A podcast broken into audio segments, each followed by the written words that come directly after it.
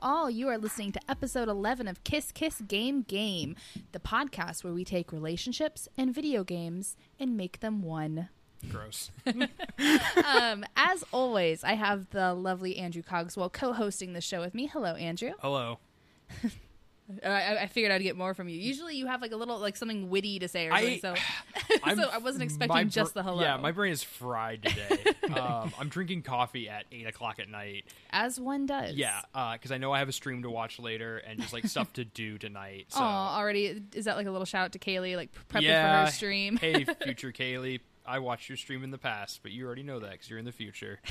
um, And if you heard that little giggle over there, that is none other than Nabashin, who is here to join us on this episode. Um, do you want to say hello? Uh, Keela Salai. What's up, guys?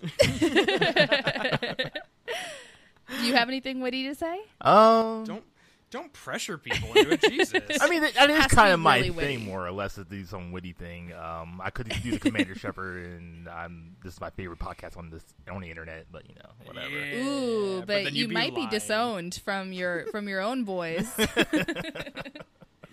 um, so why don't you tell those of uh, those listeners who ha- maybe haven't heard of Irrational Passions? Tell them tell them what you do, what you're about. Um, yeah, we're, um, we're mostly just about talking about video games. We're we're. It- It's kind of weird just like to talk about that show now these days because like it's so fucking long. I'm gonna be real with you,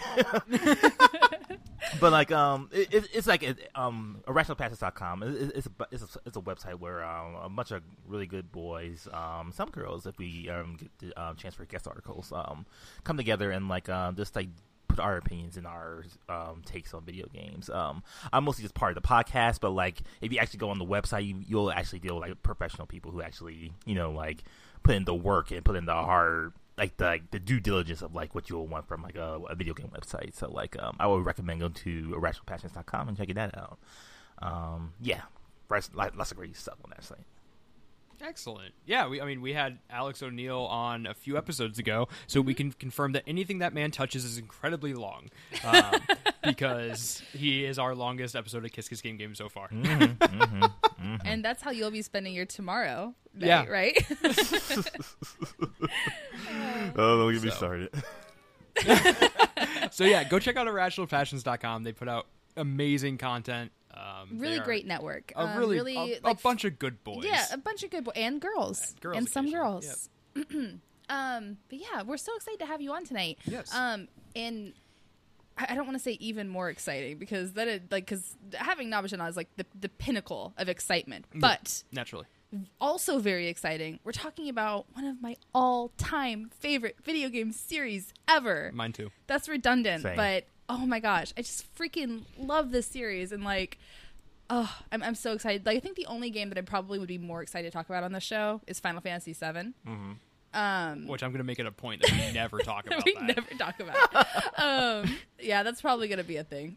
It's it's gonna be like The- the- when the- we're the- 60 years old. Oh, the last episode probably it'll be like Final Fantasy VII. We're finally gonna do it, guys. You know, don't waiting for this. And I'm going to be Um, conveniently very busy that day. So just, just going to do it with somebody else. no, I'm it's just gonna be me. Oh It's just gonna be me by myself talking for two hours about Final Fantasy VII. ramblings of a um, mad woman. but no, so Mass Effect. Mass Effect is what we're talking about today. Um, it the is- trilogy, the the trilogy. Yes, not the- the- Andromeda. no, not Andromeda. Um, but we're going to talk about that today, and I'm so excited because that's a very close second to me as far as like favorite video games. Mm-hmm. Um, so yeah, And if, if real, I don't have a segue for this, but um, hey, Patreon's a thing. We're on Patreon. that's if you supposed to be at the end, Andrew Cogswell. No, Are we doing because- at the beginning? okay, Jessica, like when was the last time you finished a podcast episode? I finished a podcast. yeah, like you listened all the way to the end. Oh, I I always finish them. Okay, well you're a rare breed. all right. So we're gonna plug this now. As do all of our listeners. I know they're good boys and girls. All right, good they boys and girls. They always listen to the very end. if you want to get this episode early, you can get it three days early by pledging to our Patreon, uh, patreon.com slash KKGG podcast for just a buck. Uh, dollar a month. It's a sweet tea a month, according to Adam Manahan. So you can get it uh, three days early. We got some other tiers too as well. So just wanted to plug that really quick before we jump in to what is going to be a very dense Mass Effect chat, I'm sure, with yeah, we're all three about of us. three games today, Yeah. not just one. Well, so and- it's with three people who love this series. Like Navashin, you just finished replaying them, right? Oh yeah, like um, Yeah. uh, God, like if you if we were to talk like my beginnings of Mass Effect, it's like that's not good in a general type of um type of thing. Um, like when I used to listen to a, a podcast called uh, um Interactive Distractions, like they would they always talk about Mass Effect, Mass Effect, Mass Effect, and like um. You know, like being big fans of them, I I gave myself a chance and played it on Xbox 360, um, and like you know, absolutely just hated it at first, and like um, traded Yep. it in, um, bought it again, traded it in, bought it again. Tra- I think I traded it in like maybe three or four times before I actually like got past pretty much like the the the the. I, not the JRPG hump, but like that's the um, that's the that's the thing I do uh, like to say when it's like there's a there's a huge thing you have to get over before you can actually get into something. But there's a big hump in that game where it's like you have to understand the inventory, you have to understand the combat, you have to understand um, the makeup. Like those are the three big jumps in that game. Um, like I recently went through this with my best friend who's like going through the, the trilogy for the first time, and she's like in the middle of Mass Effect 2, and she's loving it right now. Um, and it's like it was like I, I I just didn't get it at first, and it's like it took forever for me to like to actually just like get into it. But like it was pretty much I think it was um it was definitely I think it was definitely the Liara mission. After getting past that, because like um beating the Krogan at that part took forever for me for like the longest time. I just couldn't like wrap my man wrap my wrap my mind around like the powers and like how to shoot and stuff like that. Everything was just like a mess at first, but then like um you know, beating that game, um, completing that game, like, oh, I really like that game, and then like going into Mass Effect Two, and then realizing that like every conversation, more or less, counted in that game.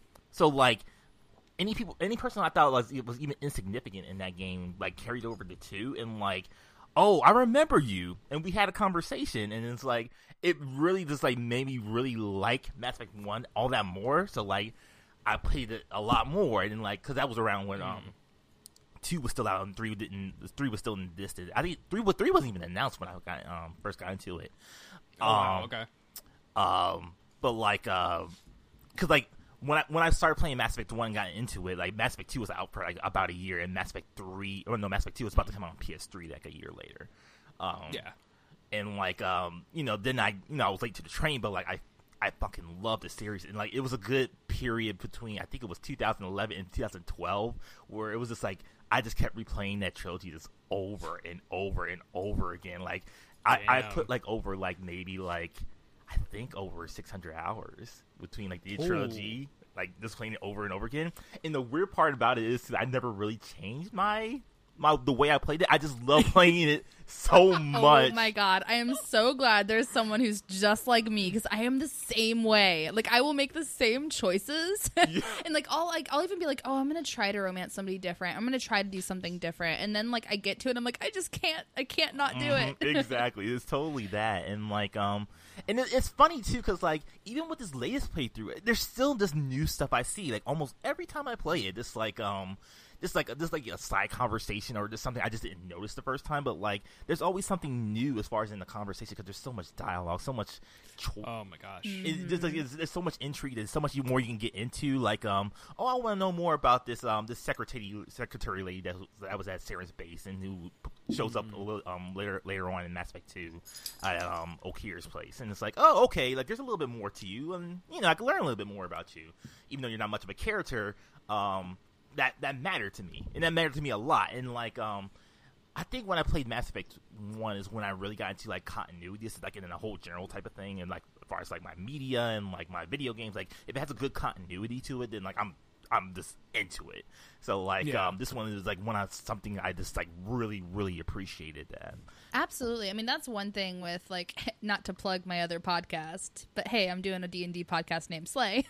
but uh, that's one thing with uh when doing like with DMing and stuff like that and building a world and having continuity and having like this like something to where if people ask a question and want to go deeper like having that knowledge built in or like put in place to where you can go deeper and like there's more story there and more lore that's kind of available for people to choose if they want to choose it. Like thinking about how much they had to build that up with the Mass mm-hmm. Effect series is insane mm-hmm. because like just starting to do that myself and trying to create a world that feels like real and like there's more than just the surface. Yeah, it feels lived in. it's in. so hard. Yeah. It's it's so so so difficult. So um, that's something that I that I always think about with especially Bioware games is like how deep they go. Um, yeah. Because I mean, even if you only you might only see in your playthrough like.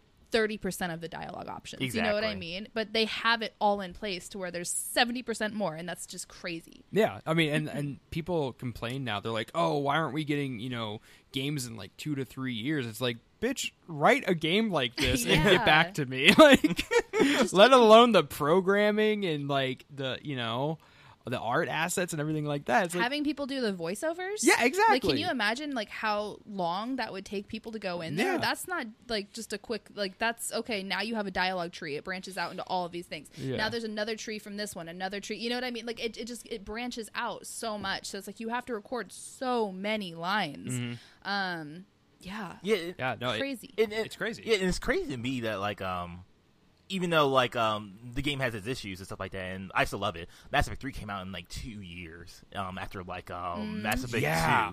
Two. I- I mean, it, it shows in the game obviously for various reasons, but like um like for them to like have something come out that fast and like upgraded like because like it visually looked stunning and the gameplay is better in, in, in Yeah. all fronts in Mass Effect Three.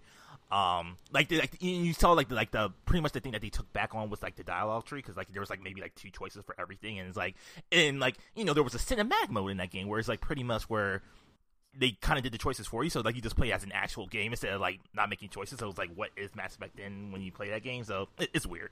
Um, Mass Effect Three is a weird game, but I, I loved it to death. Um, but like, um, it, it makes me think like, cause you know, like Mass Effect One, like they're like they're so like obviously Mass Effect Two is my favorite, like full stop.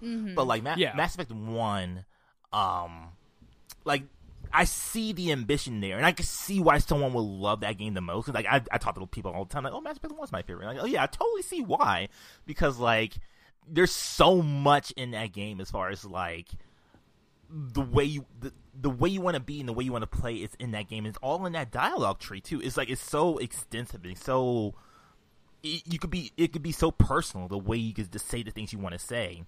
Um, even like a perfect example, like um your relationship with with um Wrex for for instance, like um the whole thing about Yeah. him where like you could shoot him in Virmire, um and like you could just use you could use your Paragon or Renegade option and like get get past that um that whole option. But like if you actually just talk to him, just talk to him and like just find out like who he is, what he's about, and like obviously his mission with um his um his uh father's his grandfather's armor.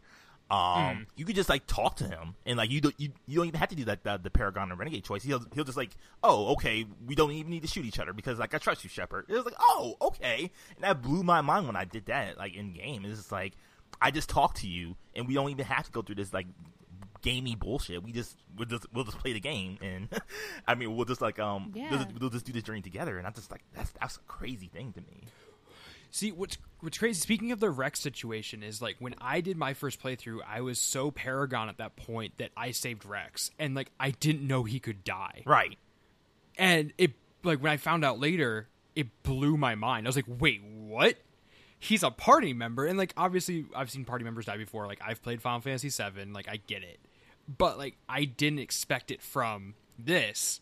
And especially, I didn't expect it to be a choice, you know, because like obviously in Final Fantasy VII, Aerith, spoilers, I think dies. that's the biggest thing. It's not even like a party member dying. It's like you have a choice for a main character to die. Yeah. Like it's crazy that that's something that's written in as optional. Yeah, and it wasn't it wasn't an ultimatum like uh, Ashley and uh, Bitch Boy in later on. Kaidan. yeah, him. Bitch boy. Oh my I god. honestly didn't remember his name. Um, I hate Kaidan. Um, Same. It's okay. I hate Ashley. um, but like it, it it wasn't like an ultimatum like because those are so almost cliche. Like they work, they can work well, but they're cliche. Um, it's like oh, save this person or save this person. Okay, well that's gonna have an impact. But like actually having the choice and like it, you're, it's not a choice you know you're making. At Right. that point. Right. And I loved that. I It's thought the that was same so thing. cool. Um, Tali too. Later on, Remind me. Of, it's been a long time. that's one where she, um, depending upon what you do as far as um, either saving like her race or the Geth. Yeah, uh, oh, she yeah, commits right, right. suicide. Yeah, she jumps off a cliff. Right. Oh, hey, Um, by the way, we're gonna spoil the entire trilogy during this. Um, Um, something so I want to hit really quick though, Yeah. before we go any further, in case you've been living we under. already talked about Patreon. No, no, no.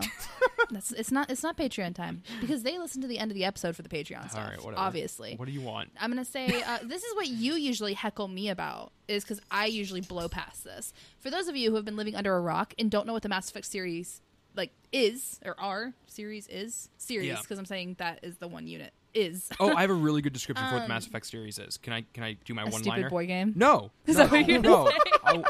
Oh, we'll explain that in a We'll, second. we'll, we'll tell you that story. Don't worry. yeah, ju- in just a second. But can I do my one line for? Yeah, what's your one okay, line? So the Mass Effect trilogy is if Star Trek was fucking interesting. That's my one line. Hmm. I feel like you might upset many people. I don't but- give a shit. Star Trek's boring.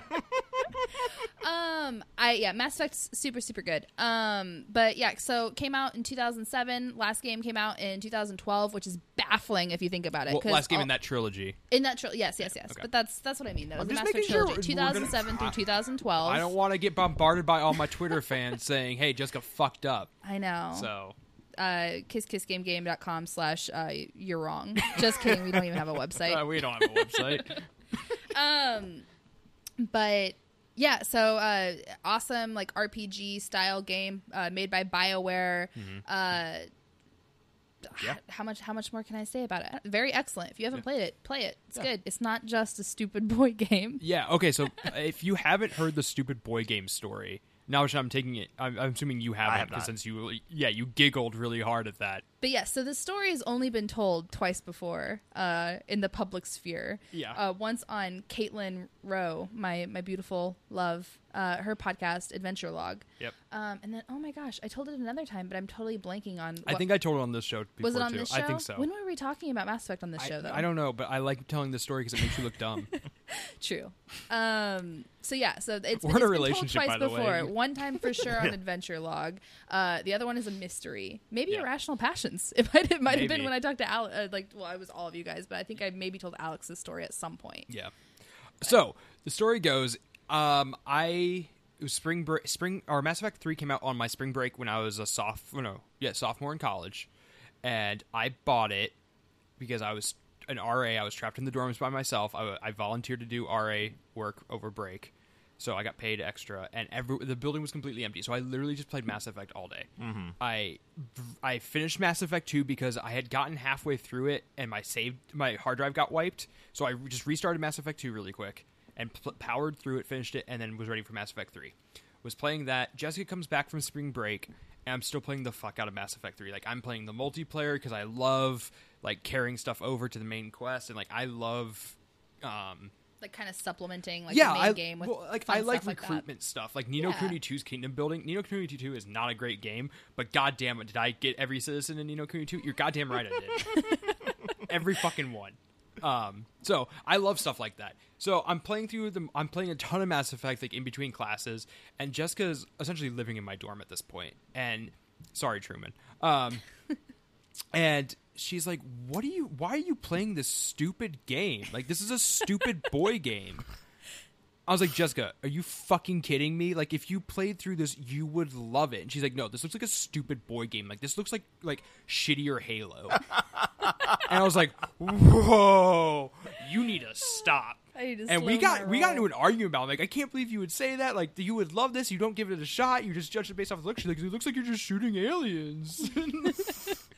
so To be fair, you are just shooting aliens. but you're also No, I'm- I'm banging aliens. yes, Come you on. also do bang aliens. yeah, Um, it's the redeeming quality, the only redeeming quality of the Mass Effect games, obviously. so fast forward like seven months jessica and i are living in our first apartment together and it's almost the end of this uh, winter semester stuff's winding down uh, jessica finishes her finals and she's like i don't know what to play it's like jessica just play mass effect you'll like it and she had already tried playing it once before and she's like no it's a stupid boy game It's that hump though. It's, Yeah. it's It is what that it's what Namashin said. It's I for instance, I did not get into that game until I was well past like the first shootout in like Chandra's Den or whatever Yeah, it's yeah. called or something like that. Coruscant. Yeah. And like I think yeah Chora, yeah oh what was it? Coruscant? is it Chora? Yeah. Or Chora's den. Oh, Yeah. okay, okay. I don't know why I said Chandra. That's I don't know either. I don't know. Um, but yeah, I did not get past it until after that part. Yeah. Um, I feel like one of the big downfalls with that game is they make the the Citadel like kind of too big right off the bat, Mhm, and so you're like, oh my god, I don't know how to get to anything. Yeah. Like, and you don't re- like. It took me a second to realize there was fast travel, Mm. and like I'm not usually one of those people who struggles because I know some people like start a new game, they're like, oh god, I can't figure any of this out. I'm usually like okay at figuring stuff out, Yeah. but that to me was I, I was it took me a few a little bit anyway though so yeah I, I had to get over that hump also Yeah, so Jessica had a problem with the hump, and so she stopped playing. And then, yeah, when winter break rolled around, she tried it again. When I was at work, and I come home, I was like, "What are you doing?" And she's like, "I'm playing Mass Effect." I'm like, "Whoa, weird. Okay." She's like, "Yeah, I really like it." I'm like, "I fucking told you, like the stupid boy game." And so now I always give her shit whenever she's like, "This game looks dumb." I'm like, "Oh, is it a stupid boy game?" to continue on with that story too so like when I start to like something, I like really like something. Yeah. So when I when I say it was good, like I mean, it, I literally beat the game in two days. Like I mm-hmm. started it and I was on winter break, so I had no obligations. Yeah. And I think I beat the first two games in I think four to five days. Yeah.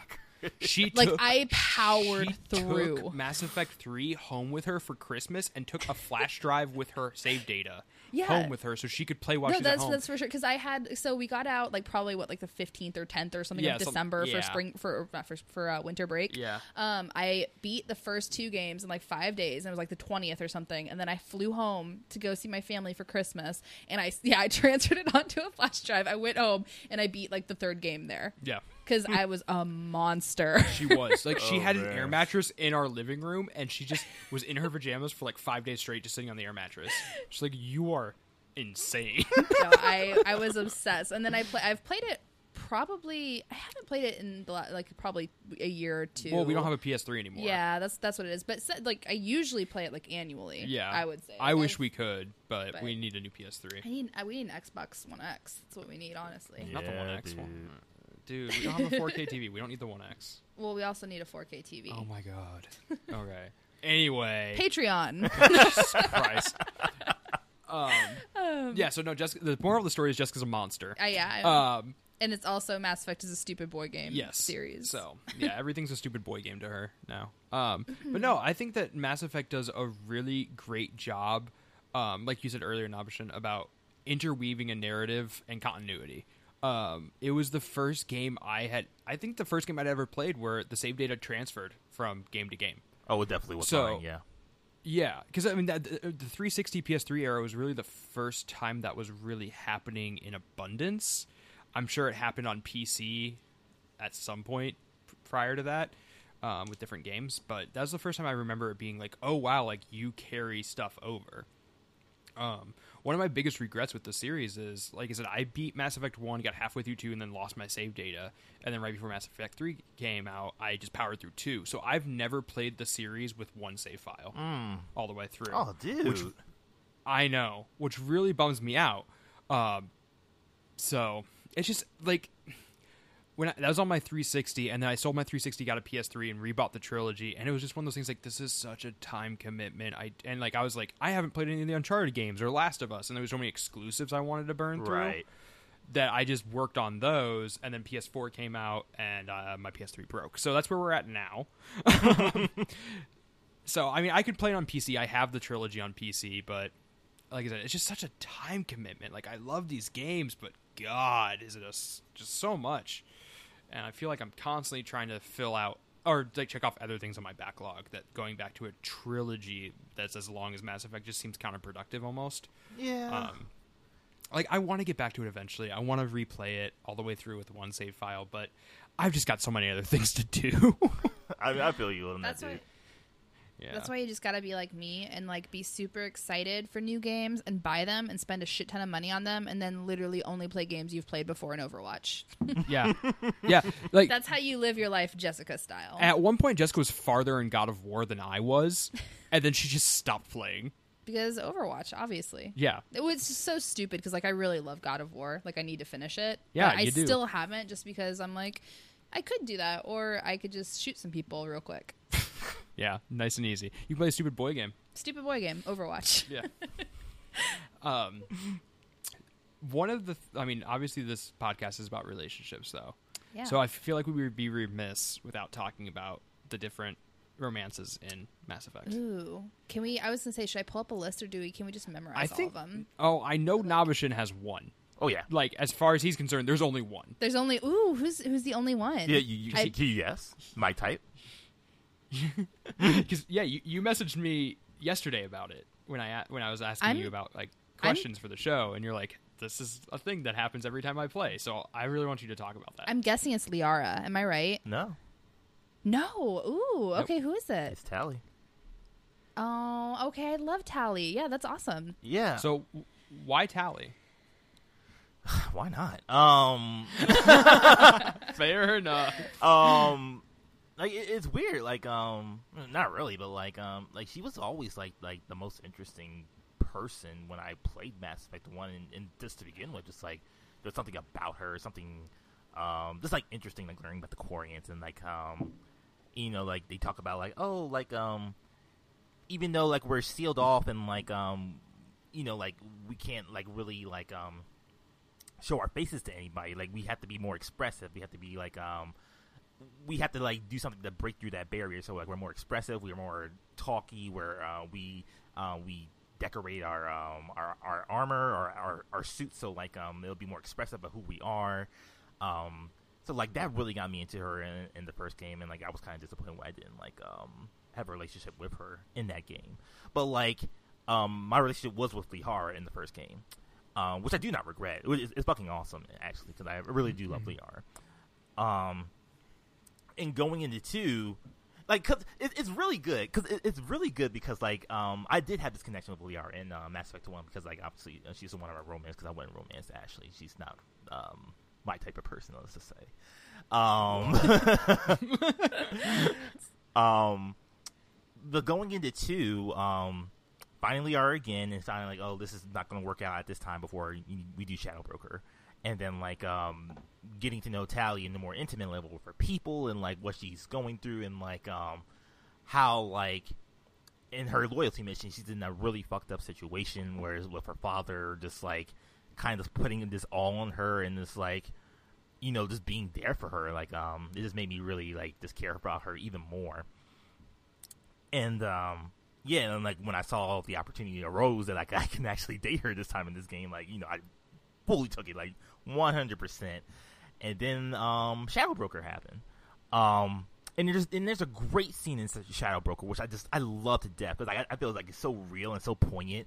Is like um is right after you like um take out that Spectre, um uh that Spectre who works for the Shadow Broker, yeah and like he just killed her, and like Liara is just like it's all like okay, I know where to go, I know where the shadow broker is, let's fucking go. And you just, you just there's just this scene where you're just walking with her, and then like um she's like this totally that's like on um this eyes focus, so we're going to do we're going to do this, and then like you just like you just grab her and just stop her. It's like hey hey, can we just take a moment just to talk about us for a second?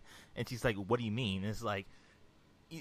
It, was like it, it was like a real it was a real moment there was like you know like hey like I, I still care about you, and like I, I don't want you to go through this by yourself, and like like we still have something, we still ha- kind of have something, and like you know I, I wanted to be like much more much more as a kid. I think the game did a really great job of like Liara's just like you were dead, and he's like I came like I, I came back though, like I'm I'm alive again, so.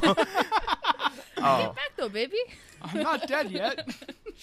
and like you can see that like being like being gone for two years and like her having to change as a person just to like even adjust to like everything that happened after you died like it really affected Mm. her um and then like at the end of shadow broker obviously like um you know like you could have an opportunity to go with her again but like i chose not to. But like i i just love having that. I love having that like i had someone that i cared about. I found someone who's more i'm more connected to. And then like um then we had this part where we had to like you know just break it off but like still be friends at the same time which is kind of hard to do um Yeah.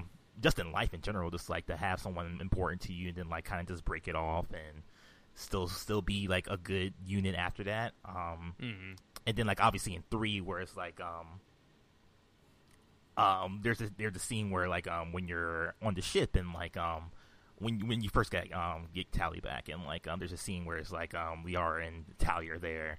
And it's like um you know kind of an awkward scene where it's like um uh, it's like um, yeah, uh, Tali Tali is here for our reconnaissance, and this is like, and like, and Liara's like, oh, I'm you know I'm I'm the shadow broker, so I know a lot of things, and like as far as like what's going on, and like Mm. Tali's like, is there anything we need to discuss? Like, are we cool? And she's like, yeah, we're cool, we're cool. It's just like you know, I'm happy for you both. And it was like, okay, cool, that's a great scene. Um, Yeah. Uh, They do that a lot with like all the different relationships, and that's something that's so cool because they like. I remember my playthroughs. I usually go with Kaidan in the first game. Boo. I know, but he- he's better than the other ones. I feel like, and then Garrus is my man through and through. in The other ones, I love Garrus Garrus. is so Garrus is like Garrus is best boy. he is best boy. Mhm. No, he's he's my favorite. Um, and so I, I always go with Garrus. Um, but there's so many interactions, especially like when Kaidan comes back in the third one. Like you talk to him about like what you guys used to have. He's like, yeah, I know it's been so many years, and like Garrus, huh? You know, like something like that. Yeah. Like you talk to him. Fun fact: Kaidan doesn't come back in the third one if you fucking kill him in the first one. No, I killed off, Like you uh, should. like okay, so you just you don't like Kaidan because he's whiny. I don't like Ashley because she's racist. So I'm okay with killing her Uh, off. technically, man. she's xenophobic.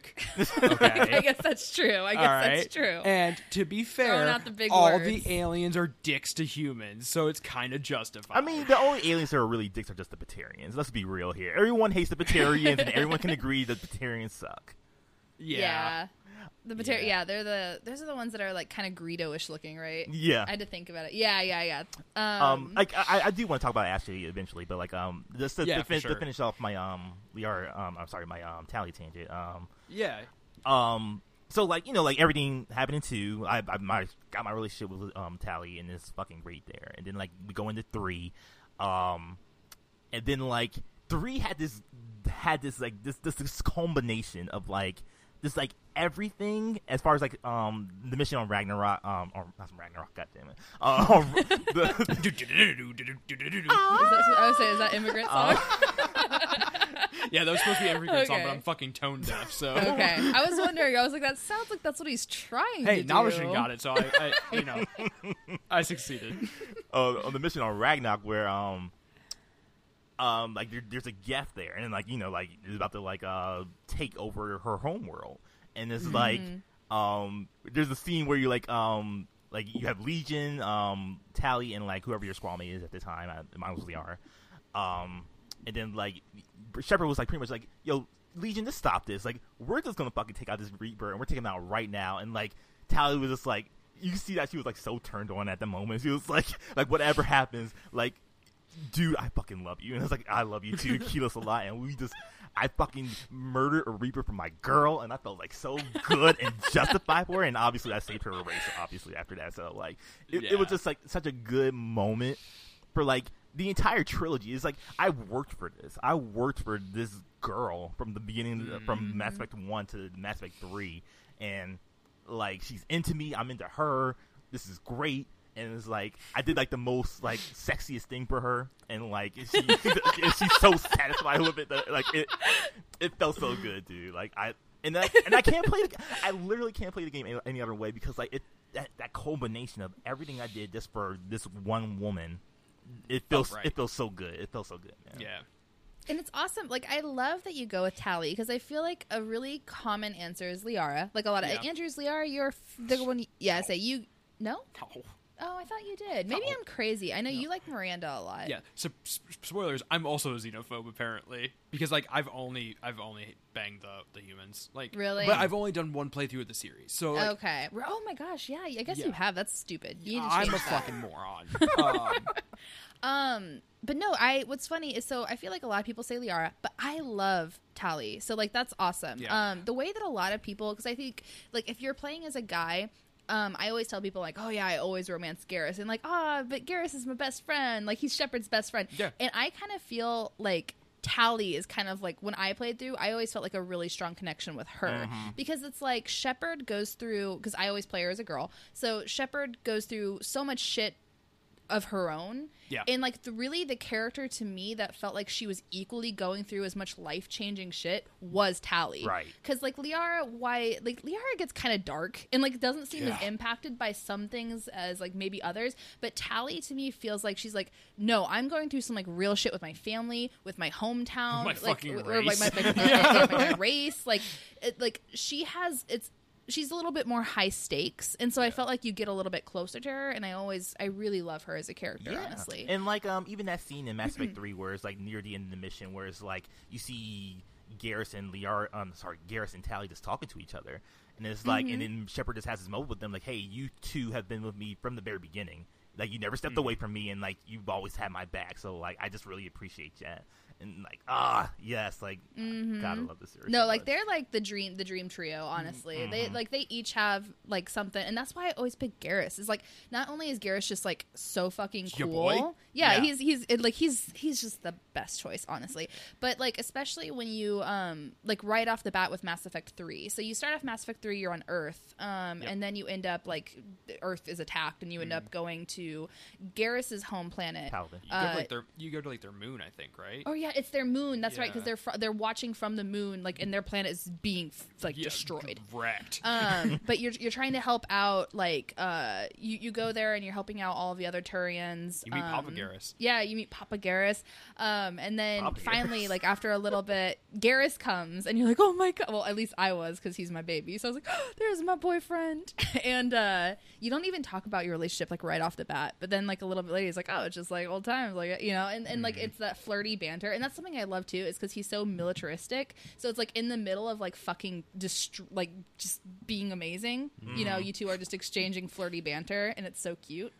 Um, I don't even know where I was going with this. I'm just so excited just- by the prospect of Garrus. about Garrus. Um, I was gonna say he also goes through shit though. It's Yeah. like you you go through a lot of like his personal turmoil with him, and that's something that I like about his relationship. My one of my favorite moments in video games is actually from Mass Effect 2, uh, where you're going to go hunt down Archangel. Oh, and yeah. fucking walk in the room and he takes off his helmet. And you're like, my boy, no, it's like I got to that point because like it was my first time playing Mass Effect. and I was 2. sitting there watching. I was so giddy. He waiting. wasn't romanceable in the first one. No. he also didn't have quite as much personality. You, you hated him in the first one. You're Yeah. like, he sucks. no, I didn't say I didn't. you literally said Garrus sucks. I just he kept dying when he was in my party, and bad at like he didn't have as much. Oh my god, I'm gonna kill you. Who played the game on expert later on? Okay, me. And who's only played it through once? You. Hush. Damn. It's my favorite stupid boy game, Andrew. Get out of here. um, but I'm when gonna I quit, I'm gonna it, quit this fucking podcast. when I played it the second, or like not the second time, but when I played the second game for the first time, um, and like in the first game, he's not romanceable. But when I got to the Archangel thing and I got up to that room and went up the stairs and saw him, I was like, I'm gonna bang him. I, don't, I don't even. I hope he's romanceable because it's gonna happen. Because my he- body is ready. to you, he's just Bird Batman. yeah, he's, he's my space A- Batman. Yeah, he's alien Batman. He's he had that vigilante justice thing going on, and, and nothing. Yeah, for like five seconds. no, he oh no, he has that personality now. He's like he's a little bit renegade. Yeah. you know, like Yeah. I always play pretty Paragon, and but He's the touch of the dark side He's, you need. he's a touch of the dark side. God. um, no, like seeing Garrus for the first time in Mass Effect 2 is seriously one of my favorite Same. moments in video games because I was like, "Are you fucking kidding me?" Yes, because I loved Garrus in the first one. I Under, loved criminally it. underrated though is seeing him again in the third one. I think because everybody talks Yeah. about the Archangel stuff, which is so cool, and it is better. But Mm-hmm. I think it's really cool when you go to his moon and you're with his people and you're fighting and it's Yeah. crazy, and then all of a sudden you see him like just like being a leader for his people. Right. You know what I mean? And like Yeah. and coming and running at you and being like, hey, you know, let's let's get doing this stuff. Speaking of only playing the series through once, which we mentioned like five minutes ago, but I'm going to bring it up anyway. The my biggest regret with only playing through the series once is I've never played with any of the DLC. Ooh. Oh yeah, you're missing out. I've Fucking watched missing I watched out. Jessica do Shadow Broker and Citadel. So like I've seen and the one with the one in three where you get the optional character. Uh, Javik. Oh, uh, Yes. What? Javik. oh no, no, not Javik. No, it's uh, uh, is Javik is you. It's the other one that we're talking In about two? though. Yeah, I think it's in Um, two. It's oh, in two. It's you're the talking female. about She's Zaeed and Kasumi. Y- yeah, yeah, Zaeed and Kasumi. Yeah, yeah, yeah. Kasumi. Kasumi is what I was thinking of. Yeah, Yeah. that's uh, where you, you go to like the the party kind of thing. Yeah, the, yeah like yeah. the big fancy to do and like Yeah. yeah. Mm. Yeah, I I, I watched Jessica And do which all was those. such a fun mission. Like you need to do it. And Ja- Kasumi is such a cool The- character.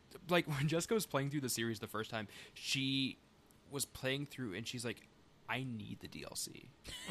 can we buy it? I'm like, yeah. I mean, I guess I'll get around to playing it eventually. So yeah, we can buy it. So she played through with all the like most of the DLC, like all the big important. I ones. didn't play through with the third DLC yet because I think at the time when I played it wasn't all out yet. But then I played through later with the third DLC. Yeah. I know I did the second one. Yeah. The second one is the only way I like played it. Though, I with finished DLC. three before the director's cut ending came out. Right. So I I don't I don't know any of the director's cut stuff. Like to me, the ending of Mass Effect Three is fine. Like I don't mind it. Okay. I know everybody lost their fucking shit over it, which I I mean I get I get why people were mad, but like to me it's whatever. Like that's how the game ended to me. You know. How did you feel about the ending, How did, how Navasham? did I feel about the ending?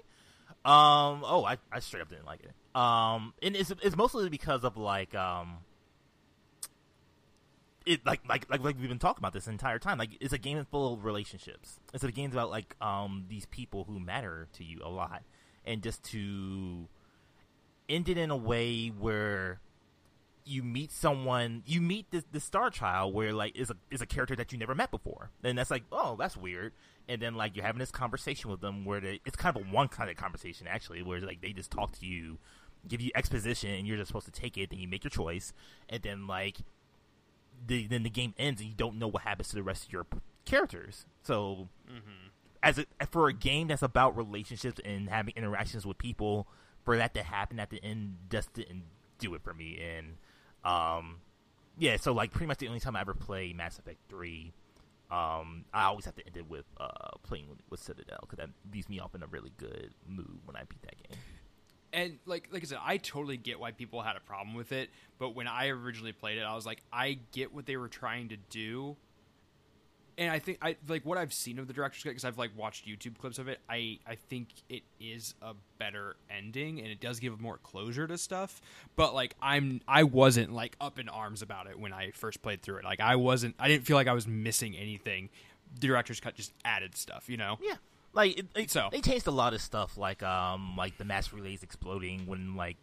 You know, they just had a DLC in Mass Effect 2, um, the Arrival, where it's like when you blow up a mass relay, it destroys like a whole part, a fucking galaxy. So like, Yeah. you know, the- you know, it's like continuity stuff like that, and like it was just like a whole bunch of stuff that just didn't make sense. So, um, you know, when the indoctrination theory was a fucking thing, you know, like I was on that board. Not not necessarily like, oh, I think that's gospel. Like, oh yeah, that it makes it makes too much sense that this that this actually is the thing. But obviously, we're grasping for straws just for anything that just to make sense for it, and, then like it just didn't. Then they did the extended cut, which I think they did an um a pretty good job as far as like um having to make it stay at your vision, but like also giving a little bit more closure, like the way it needed to be, as far as like, you know, what happened to your fucking characters, what happened to your fucking romance, like all that other Yeah. stuff. Like, I think those things are important. Um, and like, like I said, it it it, it, it was replaying Mass Effect three where I got into a point where video games was like, just finish your fucking game. Like I, I don't care how long it takes. Just finish your fucking game. Like Yeah. like this, this like this half ass thing is just like I can't take it anymore because it breaks my heart. Because like if we could have something like The Witcher three, which is like a great like trilogy for anyone who played the, the entire thing. I only played three. Um, Yeah. but like just playing three, I can see like, oh, it concludes and includes the way it's supposed to, and like there's nothing like missing in that story whatsoever from someone who like played the entire trilogy or something like that.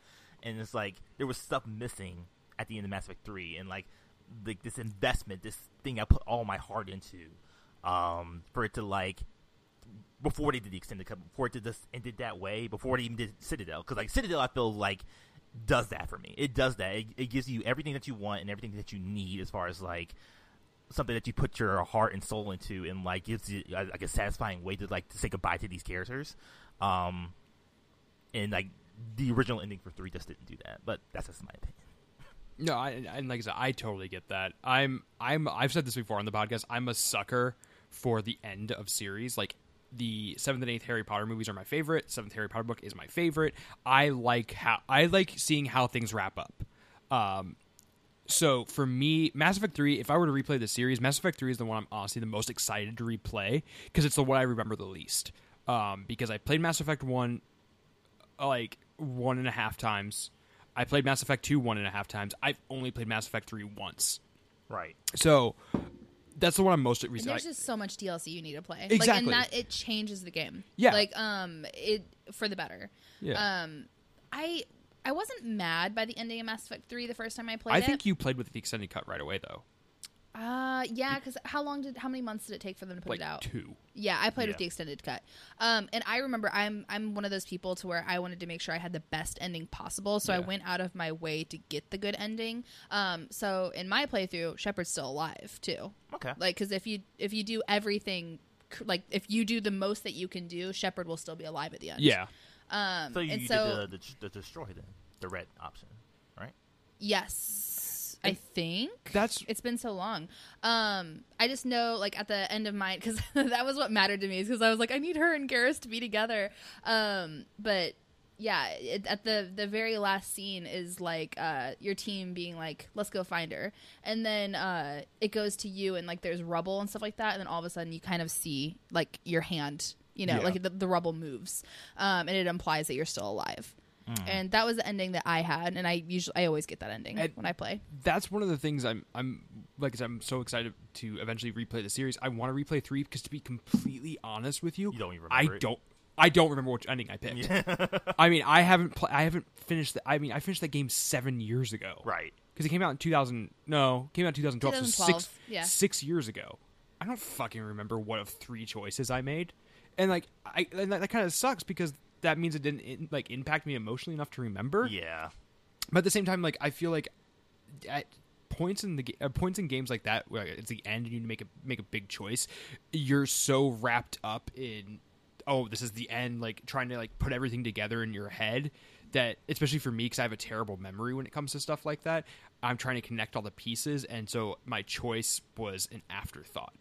So I think that's why I don't remember it. And so that's why I want to replay it, especially with a save file all the way through all three games, because I want to own that choice. I want that to be my canon choice, and I don't have that right now. Um, and so yeah, that's uh, uh, honestly that's the game I'm most excited to go back and replay if I do replay the series. Like one, I one has that hump, even if you've beaten it before. The pacing in the first game is really bad at the beginning. dude It's- like replaying through that game again like like because like you know, i've played it millions of times so i never really thought about it and like when i watched when i play, replayed it again and like i watched my best friend play it for the first time it's like oh right there's not really a tutorial in this game at all like No. like they, they, they tell you how to do cover and that's just about it like you have to figure out Yeah. literally everything else out by yourself and it's it's tough. It's very very tough, and like she had like the hardest time because I remember like, like my first time that was a struggle too. Like learning how to use powers and how that actually works, and like because like when you play that game, like you might as well just play it on soldier just so you can just shoot things. So like um so you can just get a better understanding of it. And now now I'm just like when I play the game, I'm just always Vanguard because Vanguard is just like you have the powers and the guns at the same time. So that that's just, that just works for me. Um, Yeah, no, I I'm glad that you said that because I felt the same exact way. Like the first time I played that game, I could have easily just chosen soldier because I was not really. I think that I probably chose. Oh gosh, I don't even remember what I chose. I know what I tend to choose now is I always go um, infiltrator because they are good with like long range, and I'm usually I, I like playing snipers. Um, but I hardly ever used any of like my tech or biotic powers in any like in the first playthrough I did. I don't remember what class I chose. I might have chose a biotic type class. Um, and then I realized like later on, I'm like, oh, I really need to be utilizing these. The game is so much easier. Um, but they just don't. It doesn't lend itself well for like you to like understanding that right off the bat. Well, um, and this is something that I've heard. Um, one of my one of my best friends, I told him I was like, "You need to play Mass Effect. You would really like it." And so I let him borrow it. And about a month went by, and I was like, "Have you played it?" He's like, "Yeah, I played like five hours of it." I was like, "Well, what do you think?" He's like, "I don't like it." I said, "Well, why not?" He said, "The combat as I'm leveling up, I feel like my powers aren't doing anything." And I think that's really true for the first Mass Effect. I think the combat abilities are very poorly developed. Yeah. Um, they don't feel like they're impacting the flow of battle enough. Whereas in two and three, they really fix that, especially in two with the different ki- kinds of ammo when that was introduced. yeah, yeah. The first one, like push and pull and stuff like that, like I would use them. Like, what the fuck even was the point? Like, it doesn't feel like it did anything. like it, it like there, there's a good series on um YouTube um called like um uh, I think it was like Mass Effect ten years later or something like that. Um, it goes like deep dive into like the gameplay and like the story and stuff like that. You should really check it Mhm. out.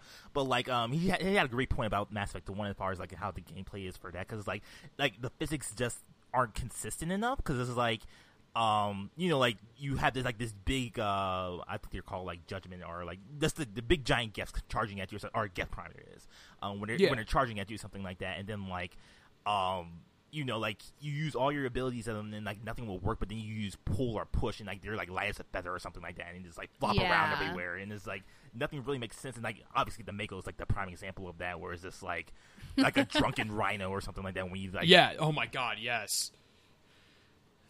I- Yeah. I, hate the Mako. It's like it's so it's much. there's no reason something should be so clunky but also so like Vital to the easily game. push. well, no, no, I'm just saying like it's clunky but at the same time like way too lightweight. yeah. Yeah. And it doesn't make sense. Yeah. so It- it I'm glad you doesn't. brought that up. Like Yeah. the physics of the game are a little bit off.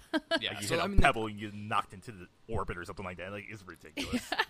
Exactly. Like so Mass Effect 1 like is really the big reason I haven't gone back and replayed it because like like I said that hump even if you've played it before is so bad because the pacing at the beginning is so poorly done and then like the combat is just shooting for the first like half of the game. Like your powers aren't developed enough and even when they are developed they feel like they're not doing as much as they should be for how high of a level you are. Hmm. So it's just the first Mass Effect is kind of a mess and at, it's more it's more RPG than actiony. Like the series definitely got more action heavy as oh, they went on. for sure. The third one, I mean, when Is you like start, it's it's an action Yeah. game. You have like the I remember because like that the, was something the that took me by stab, surprise. or the, the Yeah. Omniblade not stab stab. Well, just like I, love mean, that. the way that you begin it on Earth and stuff like that, Yeah. when you're like running, and there's a lot more options that are almost not quick timey, but almost. You know what I mean? Like Mm. Yeah, when you like I slide and like stuff like that. Like it's it definitely it made it more action, whereas it's always been more RPG, more like or it was at least in the beginning. So it's it took Mm. An interesting turn. Um, I remember that was actually the hardest transition because I like I said I played them literally back to back. Mm. Like I beat the whole series in like probably a week and a half. Right. Um, and it was my first time playing each one of those games. And like I remember when I jumped from one to two, I was like, "Whoa, this is different. This is Yeah. very, very strange. I, I don't know. I don't like getting used to this is so weird because I just put you know forty hours into getting used to this other one, and then I went now from two to ammo three, and I was now? like, What? "Oh my god." Yeah, right. Like, what? Yeah. Oh, it's so and like they changed so much about like um like how you you carry weapons and like kind of that capacity, um the ammo, like your skills become a lot more viable. Like just so many changes. Even like just the camera shifts a little bit, the way like it's it's so different. And then you get to the third one and that's insanely different.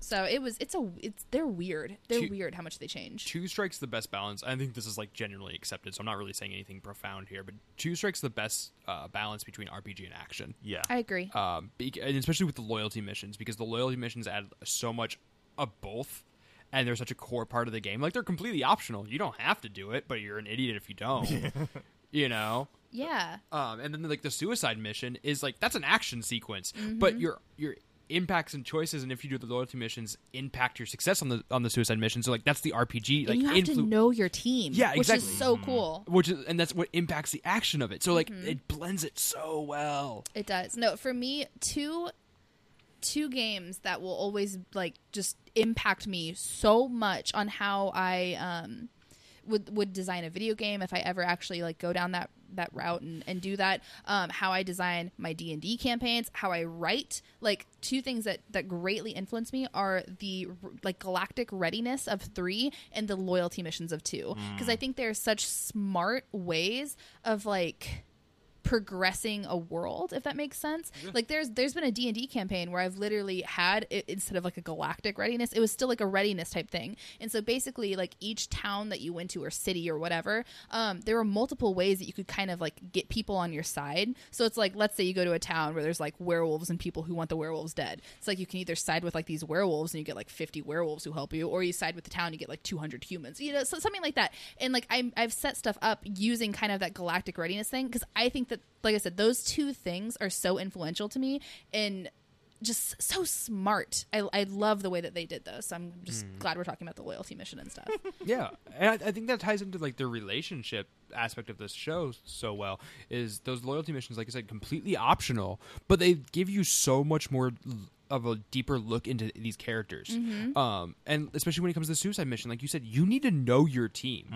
yeah you have to have that di- team management Yeah, Like, and so it, it's more than just team management. It's like it's knowing them on like you need to know their lore. level, yeah, yeah. you need to know the lore behind their characters. because you need it's to not obvious stuff. It's No. not like I mean, it kind of is like once you play it one time through, you're like, oh yeah, that makes sense. But it's Yeah. like, okay, who's best to go and like fucking vents and crawl around? Yeah. like Right. oh. Ta- Tali because it, you know, and, and you have to, but you have to think about it a little bit. It's not Mm. just um, an easy option because you send the wrong person up there, they're gonna Fucking suffocate. Yeah, they, they overheat and die. Yeah, no, I, I it's it's stuff like that that makes this the, the series really really ripe for talking about relationships. Like we ha- we haven't even really touched on a lot of it yet because there's just so much. I mean, once again, we are covering the entire trilogy. Well, and Which the, is the just a relationship lot. is built into the game. Like it, it Yeah. that is that game. is like pretty much a dating sim with guns. yeah, which, is why I love it. yeah, I was gonna say, which explains why Jessica fucking loves it. That's Uh, why that's why I love Bioware, and that's what like not not to get into you know the future and, and E3 prediction. And I'm, I'm like so nervous about Anthem because like I Join love old Bioware club. so much, and like I'm like, yeah, Anthem looks really cool, but like, can I fuck anyone? yeah. what Iron Man suit can I bone? Yeah, right. um, I don't know. That's just me though. Yeah, I'm just no, lame. I feel you. But- I'm yeah. I'm I'm nervous about Anthem. I'm worried that Bioware jumped from doing these big Western RPGs to doing something like a you know a games as service because making these worlds is just so hard. yeah. And like we talked about earlier, like I'm worried that they're just doing it. Like obviously they're passionate about it. Like I'm not going to try to you know fight that, but I'm just like I hope it's not a thing for them that uh, because Bioware is known for their deep RPGs. I'm just gonna say this, okay? So everybody, when Breath of the Wild came out, was like, "Oh my God, Legend of Zelda's breaking the formula. They're doing something new. It's not the same for thing the they've first been doing." time in 30 years." yeah, and I was like, "Fuck that! I love formulas. Give me formulas. Just throw in some new tools, make like make the temples really cool, and give me. I could take literally the same Zelda game with the same formula for the next fifty fucking years, and I would be happy. I'd be so happy. See, I like w- I and like Breath of the Wild is cool. It does a lot of really unique things, but like do I think Breath of the Wild is better than literally any other of like the formulated Zelda games where you collect 3 items and then something happens, collect 5 more things and then something happens, then fight the final boss? No, I don't think it's better than those. I love those games. And that's how I feel about BioWare too. Like, okay, yeah, you could do something cool. And by cool, I mean look exactly like Titanfall and Destiny and all those other games. Yeah. But I think that they have so much charm in their formula, and there's so much like it doesn't. Like that's the thing is a formula is a formula, but if you add stuff that has charm and like good characters and like like for instance with Zelda, like having the really unique boss fights and the really cool temples and different weapons and like items that you use to kind of get you Yep. through, um, if you make it different enough, like it's cool to stick to a formula. And I would love if Bioware stuck to their kind of like relationship sim, Yeah. like hybrid, like they do with like Dragon Age and um, Mass Effect. So I don't know. I'm scared. Well, I Bi- want them to stick to the formula. BioWare games have a lot of heart. They do. And a lot I of heart don't and know great if characters. that's going to shine through in Anthem. I think that's my Yeah. biggest worry. Um, Mm-hmm. yeah. And, I mean, Nabishan, have you read Blood, Sweat, and Pixels by Jason Schreier? No, I, I haven't yet.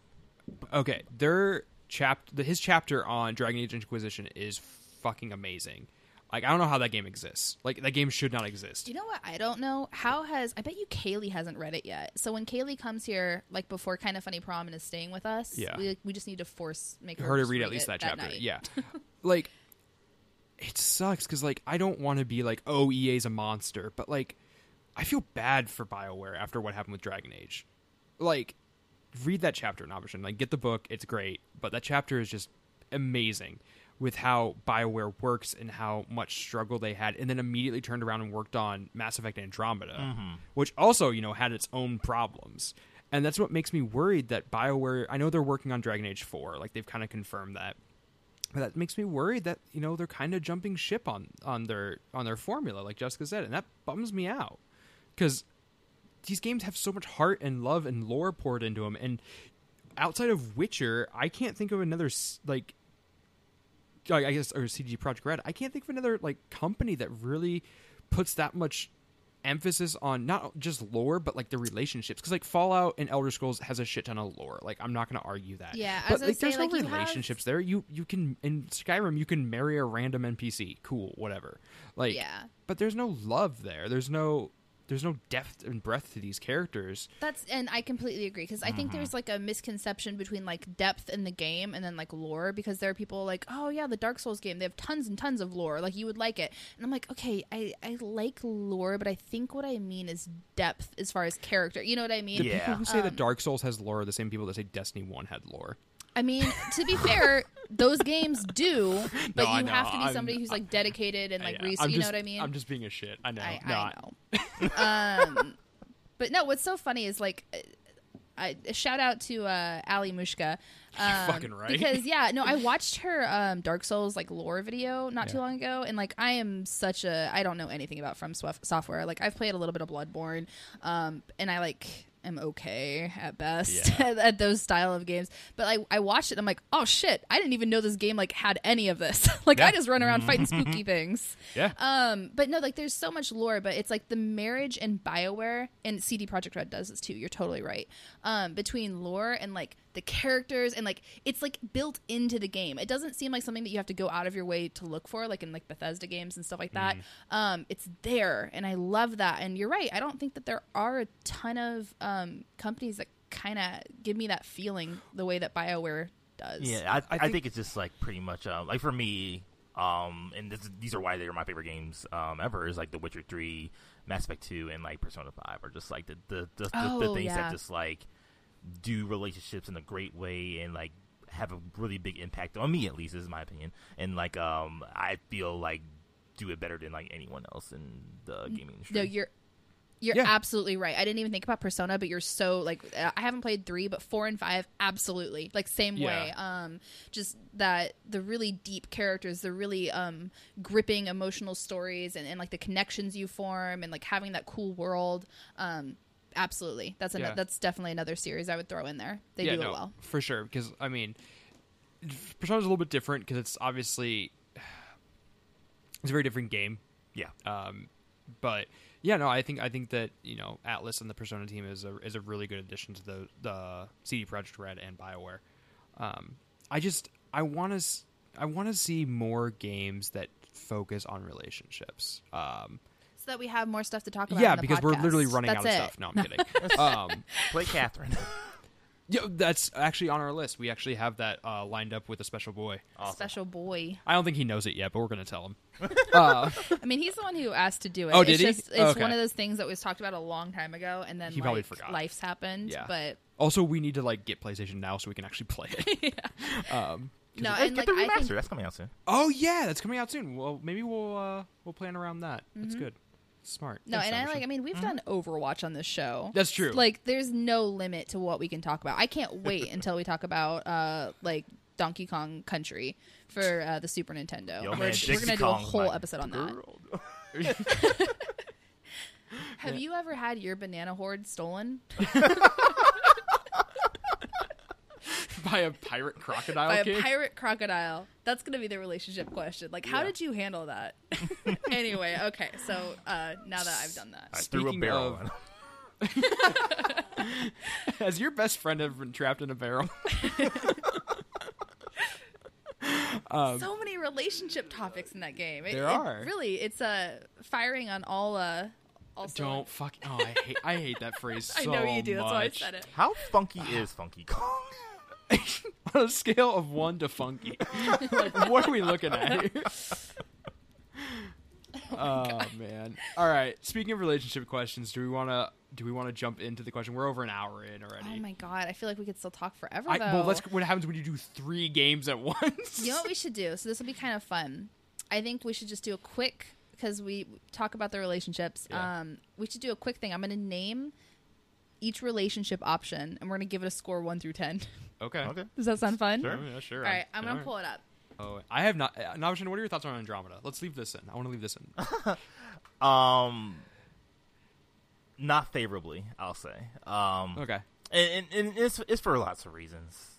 Um, Yeah. not not and not for the not for the, the, the glaring reasons like oh the faces look weird and like all that other stuff. Like, dude, I was ready to fall on a fucking sword the day of. It was like like shut up, like Mass Effect 2's face is weird. Like it's gonna be fine. Yeah. and and it's just like um it was just like a, just a, everything. Every, like everything else as far as the game like uh just just didn't do it for me. And like it's it's literally one of the few video games that i hate. And like i don't really use that word because i'm a guy trying to spread, positivity. I don't really like talking about stuff that i, I actually generally just dislike. Um but you asked my opinion so i'll give you my opinion.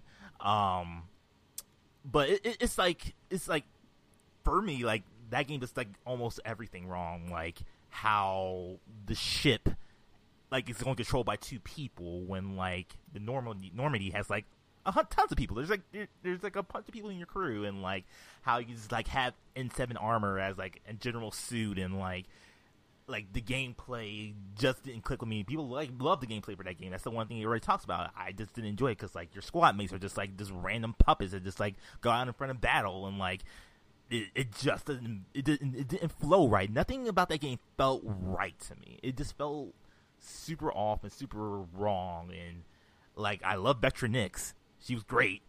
Uh, but like yeah, Vetra is cool. but um like other than her like even the even the characters just just none of them nothing nothing about that game just did anything for me it's it's a general like hate that i have i still haven't finished it um General hatred. yeah. I, to be honest, I haven't made it off the first planet. oh jeez I, Is- uh, I'll jessica be the one who likes it because i know you like it Yeah, Jessica loves it. Oh, I, I like it. Okay, yeah. Um, I don't think it's as good as the Mass Effect trilogy. Obviously, yeah. um, I still liked it. Um, there are definitely problems though. Something that like I talked to Caitlin about this. Um, because Caitlin, I feel like. I, I tend to go into things and I'm like, I love this. Everything's good. And like sometimes I don't right off the bat think critically about things. Um, and so she talked to me. She's like, there's just like a blatant like pro, col- you know, colonization like feel in that game. And I was like, oh shit, there really is. And like it definitely. And like after that, I was like, and like because I kind of gathered it, you know what I mean? Like when I was playing, I was like, this seems kind of weird. Like this is a weird perspective for humans to be in the right in this situation. Yeah. And then like playing it after she told me that, I was like, man, like it really is, and it's kind of icky. Yeah. you know. It's like, Um, oh, like super. Ooh, you're just like bringing it out. The, the, the fire's boiling in me. But like the, the thing that Yeah. really kills me about that game, like that kills me like the most, is like you're in a fucking new galaxy. Like you have you have the, the biggest opportunity like to like be like Mass Effect One again, where you like see all these new races that you've never even seen before. And Oh yeah, there's only one. no, there's there's fucking two. There's two. oh, there's two. Like in one. Oh yeah, yeah, yeah. The villainy, the villain race. yeah, and they're just a carbon copy of the fucking collector. So it's like, what Yeah. the fuck? Ah. No, they look exactly like the fucking collectors. Like that was something that bothered me too. Like the the like there should be so many more races than what you see. It's almost like the game was race- incredibly rushed. Yeah.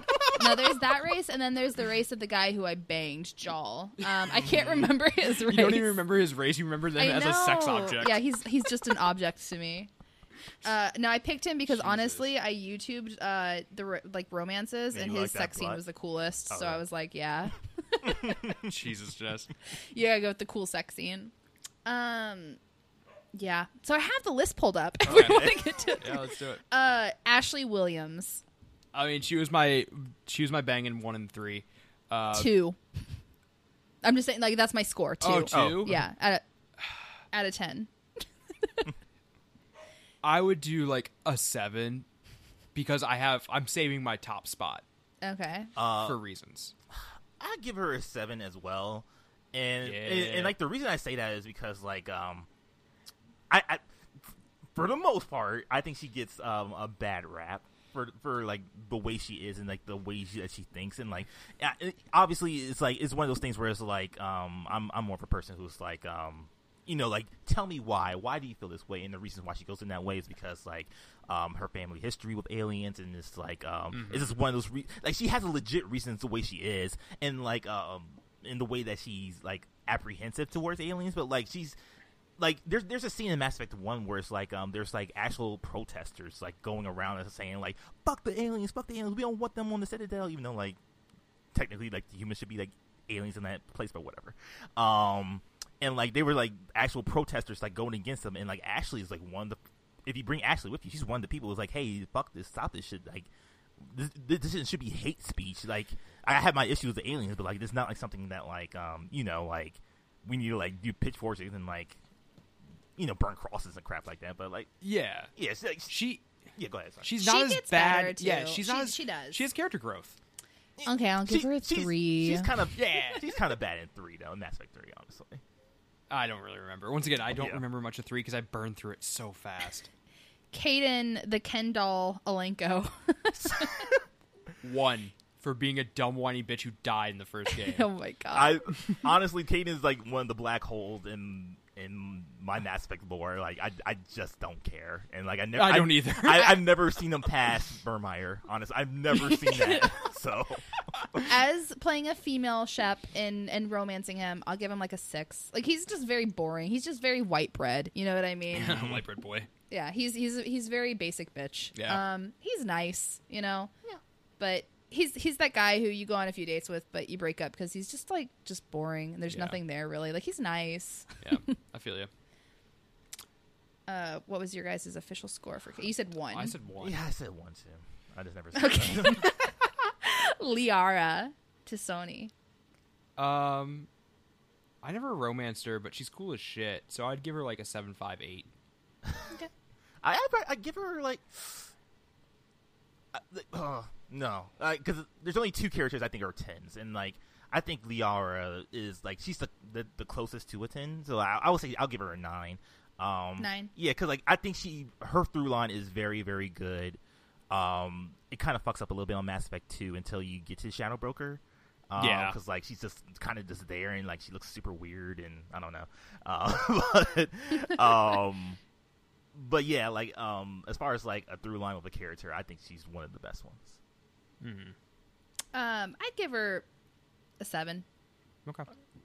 You're wrong, but okay. She's she's just not one of my favorites. I know she's she's a little too dark, a little too like, I don't know. Okay. She's she's okay though. She's okay. I, I I see her more as like just a friend. Yeah. yeah. I don't know. Um, also in the first one, you can have sex with the Asari consort. Uh, what was her name? Sha'ira. Sha'ira, Yeah. or For- was it Sha'ira. Sha'ira? I forgot about that. Um, Forgot about her. I never did. I never did that. Yeah. So I don't think I did either. It's so dramatic too. It's like you like you hug for a second and then like she just puts her hands against the the window and then like it just like breaks the scene after that. It's weird. that is weird. is weird. I don't like that at all. Now I'm glad I never went with it. Yeah. Uh, I'm gonna give it a zero. Yeah, 'cause I never did it. Hard pass. it sounds it sounds strange. uh, moving on to Mass Effect 2. Okay. Miranda Lawson. 10 out of 10 for that booty. 10 out of 10 for that booty. that booty though. Ass A- effects. ass effect. Like like my, my best friend Katie who's playing it right now. She's just like he's sending me pictures of her booty because like there's there's so many butt shots of her like Oh, during the dialogue. right? She just like just pauses on her butt and she just because she loves butts and like she's just like oh that booty though and like right? Like there's like Miranda like also has a very trying like emotional past. But mm, it def- that booty, man. 10 out of 10. 10 out of 10 booty. I, I thought you were going to go into the the, the topic about her father, whereas that's kind of like unsatisfying in Mass Effect Three, where it kind of just like, oh, there he is. Um, that that through line was kind of like the weak, but like, Yeah. um, I, I liked her. I'm doing this I'm doing this strictly on aesthetics, my man. yeah, I'm not, I, I'm not I, I got you, I got you. but like, um, um, but Miranda's cool. Like, um, uh, she was never really my um type of person, so like, um, probably like a six, I would say.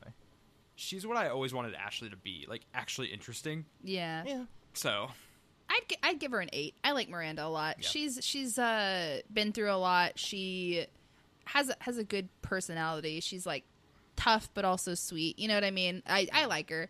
Um, Tali is next. Tali Zorah, vas Normandy. I wonder I wonder what Nabishan's uh, Yeah, rating for uh, ten out of ten, baby. Um, like you can't, like, like I said, I there's there's I have I've never played them ship up to Mass Effect three because I can't because I I have to end that with Tali every time. I I just I can't do it any other way. It like it, it means so much to me. It's literally one of my favorite moments in video games. It's like just my relationship with Tali, just in general through all three games. So yeah. That's fair. That's fair. Jessica, what was your rating? What was my rating for Tali? Mm-hmm. I'd also give her an eight. I think she. I, I like her character a lot. Yeah. Maybe a nine. I, I- haven't given a nine yet, so I felt like that was really high. But I really like Tali, so maybe eight or nine. I I I would like Tali if I played with her more. I always just kind of ignored her, and I don't know why. Because like I like I like the Quarian Geth I stuff. like- Like, yeah, that's I- that's kind of why I really liked her as a character. I like the idea behind that. And so like again, when I do my next playthrough, like I'm gonna focus on Tali. Because I always liked the idea of her character. I just never utilized her for some reason. Mhm. Um, sorry, Nabishan. Oh, you're fine, dude. uh, Uh, next, so yeah, I would say like around the same as Liara. Yeah. It's like I find her really interesting, but I don't know enough about her to put her any higher than like a seven five. Yeah. But- Uh, next up is Jack.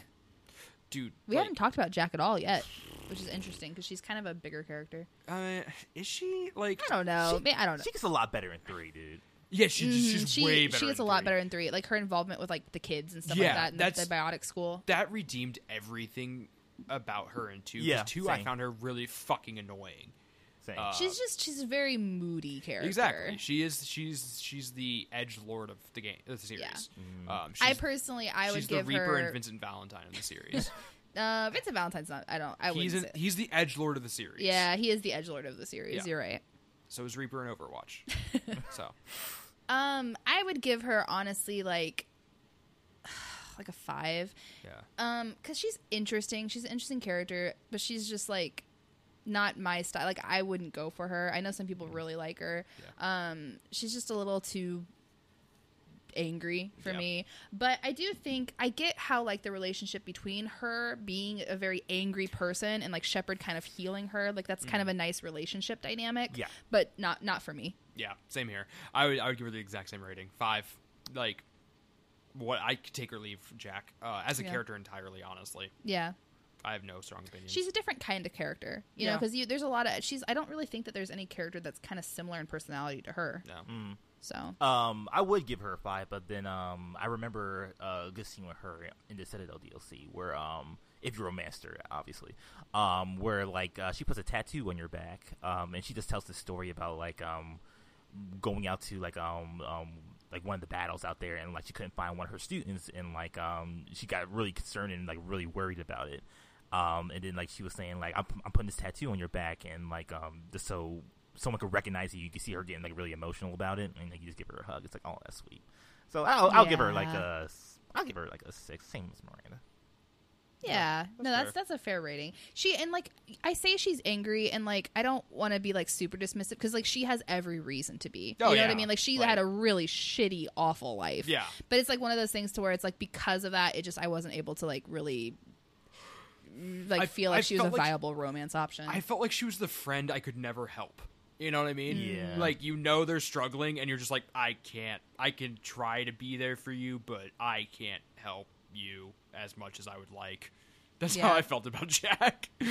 um, next up is Jacob Taylor, who's honestly like he's he just doesn't have like is where I feel like they gave Miranda a lot more personality for them both being the Cerberus. 100%. Oper- yeah, they're both Cerberus operatives. yeah. Um, and I feel like they just put so much more emphasis on Miranda as a character than Yeah. they did Jacob, to where Jacob just kind of was tossed wayside.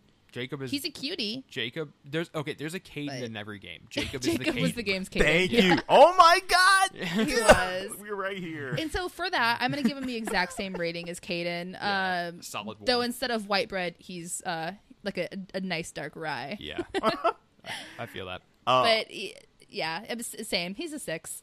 Yeah. Uh, Jacob is a fucking zero out of ten for me because he's a fucking dirtbag. He's a fucking piece of shit. I Oh, fucking no. hate Jacob every fiber of my being. Mass Effect three, you romanced him in two. You go in Mass Effect three, and like he's like, oh, it's been six months. Sorry, I, I met this other girl, and uh, we're gonna have a kid now. So like, fuck you, Shin. Oh, shit. That fucking happens in that game, which is a great thing to have in a game, but. Fuck that character because of that. Oh my god, I fucking I hate Jacob, man. Yeah. Fuck Jacob. That's Uh, funny. He's the Oh, most man. boring piece of shit in Mass Effect 2. Um, See, I never romanced him, so I never like got that. I was always just like, "Oh, happy for you, Jacob. Yeah. Cool." But I didn't think about the fact that if you like romanced him, that's super fucked up. I didn't use him in my party as as soon as I got another team member. Zaeed, yo, you'll, you'll do. yeah. Like literally anyone else, please jump on board. Next, next up is Garrus. I mean, obviously, Garrus Vakarian. ten out of ten. Ten. Eleven. Oh Jesus.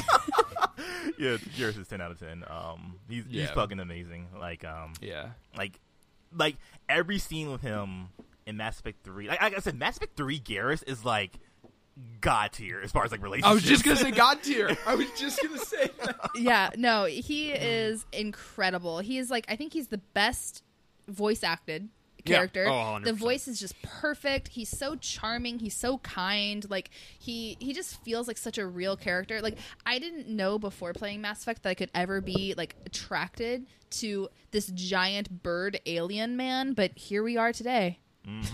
Like my best friend right now is playing Mass Effect 2, um, going through the series, and like she she's totally into Garrus, and I'm like, fuck yeah, and like oh, I just can't wait to her to get He's to three. perfect. I cannot I thought wait. you. I thought you were just gonna say my best friend is a giant bird alien. person." It's a giant bird alien. I'm like, all right, man, Yeah, hook you me- must hook- really like this series. Hook me up with that number. Am I right? no, we're trying to hit on people that don't exist, especially aliens. You weirdo. Um, oh, Once I, again, I a reminder love for the audience: Garrus. we're dating and supposed to get married. I mean, we'll, we'll get married, honey. But I'm just telling you, if Garrus shows up, game over. That's fair. Uh, but yeah, I love him. I love Garrus. He's one of my all-time favorite video game characters. Um, Yeah. just just such a good guy. He is. Um, Thane is next. Thane? we haven't talked about Thane at all either. No, yet. we haven't. And honestly, Thane to me is like a nine. I fucking love I Thane. love Thane too. Thane's I really good. do. He's really good. Like Thane- it was so weird when I first played it too, and I was like, man, I was like, who is this character? Like I didn't like him at first, but then like, you know, it's one of those like when you like talk to him a lot and like actually get the depth of that character. It's like, oh, he's so good. He's so good. Oh, Yeah. you gotta play out his story. His Yeah. story is really good, and it's so tragic too. And Mhm. honestly, that's the reason why I don't romance him is because I'm like, honestly, Thane is gonna pass away, and it's really unfortunate and really sad. And I really do like him a lot. And like as you build that relationship and, and like get to the point where basically you choose like, hey, am I gonna go for Thane or am I gonna back off? Um, but like all of like the flirtation and stuff is super sweet. He's just such a nice guy. Um, but He's the dill for the series. he is. Oh my gosh, he's such a dilf. You're right. um, but of course, I have to go with the the young hot Garrus. Um, but no, Thane's, Thane's such a good guy. But yeah, he unfortunately he passes away in the third one because he Womp womp. has a terminal illness. Spoilers. yeah, Thane, But I- Thane's I a good, really uh, love him. Eight for me. Yeah. Yeah. I yeah, I give him like an eight five nine. Uh, and then we have kind of like our uh, smaller ones, like Kelly Chambers, I don't know who Samara, and oh wait, uh, Kelly Chamber, Yauman Moritz. Chambers, right? Or yeah. Morinth, Morinth. Can't remember how. Morinth. I don't care about any of those. like, just if we're gonna be completely honest, I don't give a shit about anybody who's not my party. yeah, that's kind of how I feel too. I have to go with a party member. Yeah. I think the Yeah. only game where I don't is like Dragon Age Inquisition. I always go with Cullen, even though he's not in your party, and oh, Yeah. I wish he was. I think I tried banging Yauman Chambers just because she's like super easy. Oh, I don't- yeah. I don't think I actually got, went through with it. I think Miranda showed up, or uh, Ashley showed up. I was like, shit. Uh, that's all of them for the the second one. Third Yeah. one, um, obviously, so Miranda, Tali, Jack, uh, Ashley comes back. Uh, Steve Cortez. What the is fuck is that? He is. Oh, he's uh, wha- he's he's okay. Yeah, he's fucking uh, Kaidan number three. Right. no, he's no, not actually. no, no, no, Wait. no, no. Do not, Wait, do what? not besmirch No. Steve Cortez like that, sir. I honestly don't know who that is. Who the fuck is No, Steve he's Cortez? he's one of the pilots on the Normandy 2. Uh, He- I didn't know he- that. He, he's down um in the garage area with um, James Vega. James Vega is the Kaidan of that game. Oh, okay. That's yeah. That's Kaidan three. That's right. Okay. Yeah, I say, uh, fucking. oh, What i- is it? Uh, what is the Kaidan 3's name? Yeah, J- he just said it. Oh, James. Yeah, Oh, okay. James I, I Vega. totally. I was adjusting my earbud, so yeah, I James- totally missed yeah, that. James yeah, Vega. James. He's like just the muscle, like meathead Yeah. guy. Um. So, and then there's Thane, which you can, uh, you Ter- can do but terminally he- bang. Yeah, he ends up dying. uh, Samantha During. Traynor. Tr- Uh, Garrus, You should- which Garrus is best. you boy. should look up Traynor's um, romance. Hers is shit is pretty good actually. I don't know who Is that is it? either. Uh, she's the She's the calm. she's the new Kate She's- Kelly of that game. Um, she, Yeah. she's the young. Oh, okay.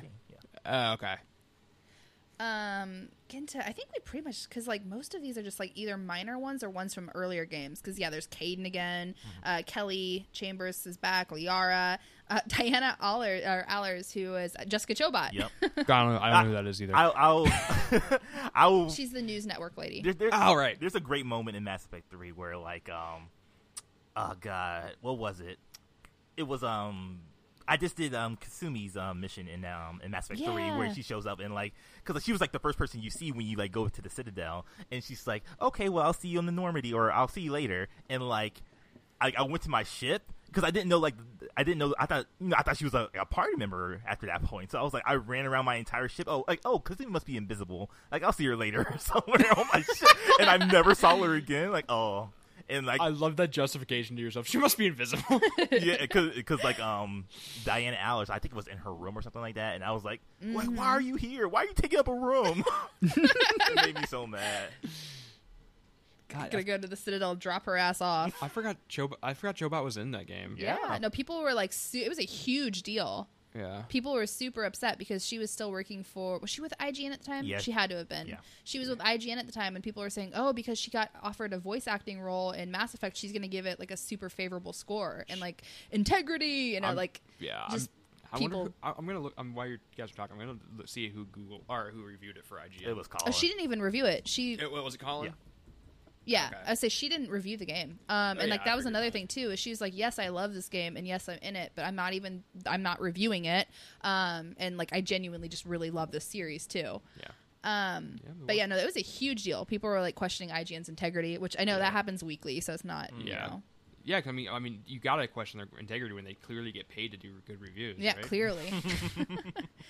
um, Yeah, and then was, the it was other, Colin. You're right. The other call. three are um, Javik, Samara, and James Vega. James Vega is just like worse Kaidan. Like he's like a four because he's yeah, just he's, muscle he's head. yeah, he's he's fucking Kaidan three. Yeah. But he's like even worse though because his whole thing is just like I gotta be tough and like I'm ugh. big tough yeah. strong boy.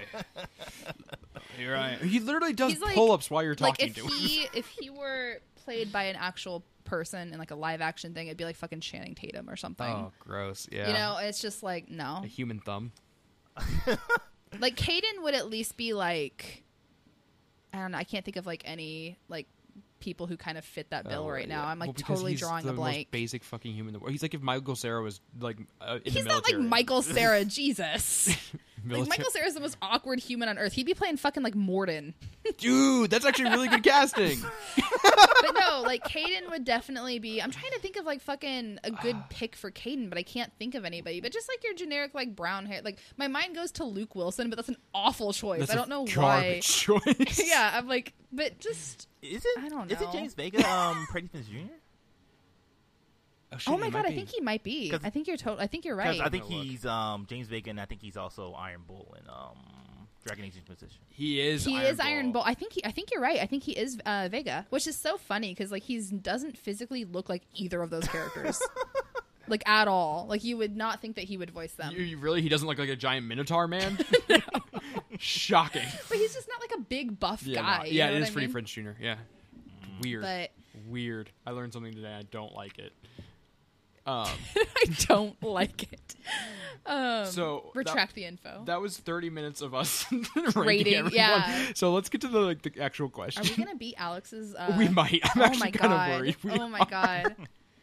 Um, So, all right. let's so, talk about relationship things. question we asked everyone this week was what's the hardest thing you and a loved one have been through together and how did you get through it this is a very big question And we always have our guest um, take the bullet and start. So you're up, because we Navashin. hate our guests. Because we hate our guests. We want them to feel uh, super unwelcome Yeah. on this program. never come back So all all the pressure goes on you first. Yeah, that's no problem. Um, this actually happened uh the beginning of this year, actually, pretty recently. Um, uh, it, it's and it's something that I actually haven't really talked about it on um like on air at least. Uh, like my podcast makes know about it, but like no one else really knows about it. But like um, uh, so like my best friend, um, my best friend Mark, um, he got married to um my best friend Katie, um, and like uh we were roommates for a, a good while. Like, um, God, like, we were roommates about like six years ago or something like that. And like, uh, that's before they were married, and like they were just dating at the time. And like, um, we all lived together for like a good year. Um, had a really good relationship about that. And then like, um, uh, then I left to go to Japan. Then I came back, went to Maryland. Then I came back to uh, where I live at again. Um, and then like um, they got married. They got to a house and everything like that. So in the beginning of this year, um, they kind of just dropped the bomb on me, like um, like hey, we're we're getting a divorce, um, which is like Oh. pretty sucky because like you know like Mark has been my best friend since um the sixth grade.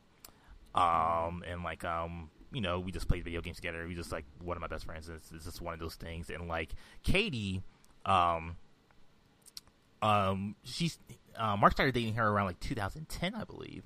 And like um, you know, like at first it was like, oh, you're just the best friend girlfriend. So you know, like hey, hi, hello. You know, like that's the awkward Mm. relationship. But like Katie's like one of the coolest people I ever met. So like um we just like instantly became friends because like you know we're big Disney fans. We like Don Bluth movies and we like we were like really nerdy about that stuff and like um I even got her kind of into cosplay and going to conventions and stuff like that. So like she got she's become a really big um cosplayer now. Um and like uh you know we just developed a gr- good friendship from that. Um, so like they both became my best friends, and then when they eventually got married, and like um, I was at their wedding, um, it was like one of like the most fulfilling moments in my life. Um, seeing those two together because you know like it's it was like one of those things where it's like um um like one like because it's kind of weird like um one of the reasons why I moved out was because like um um I didn't want to um it, it's it's weird. It's weird to say, but like I didn't want to like bank.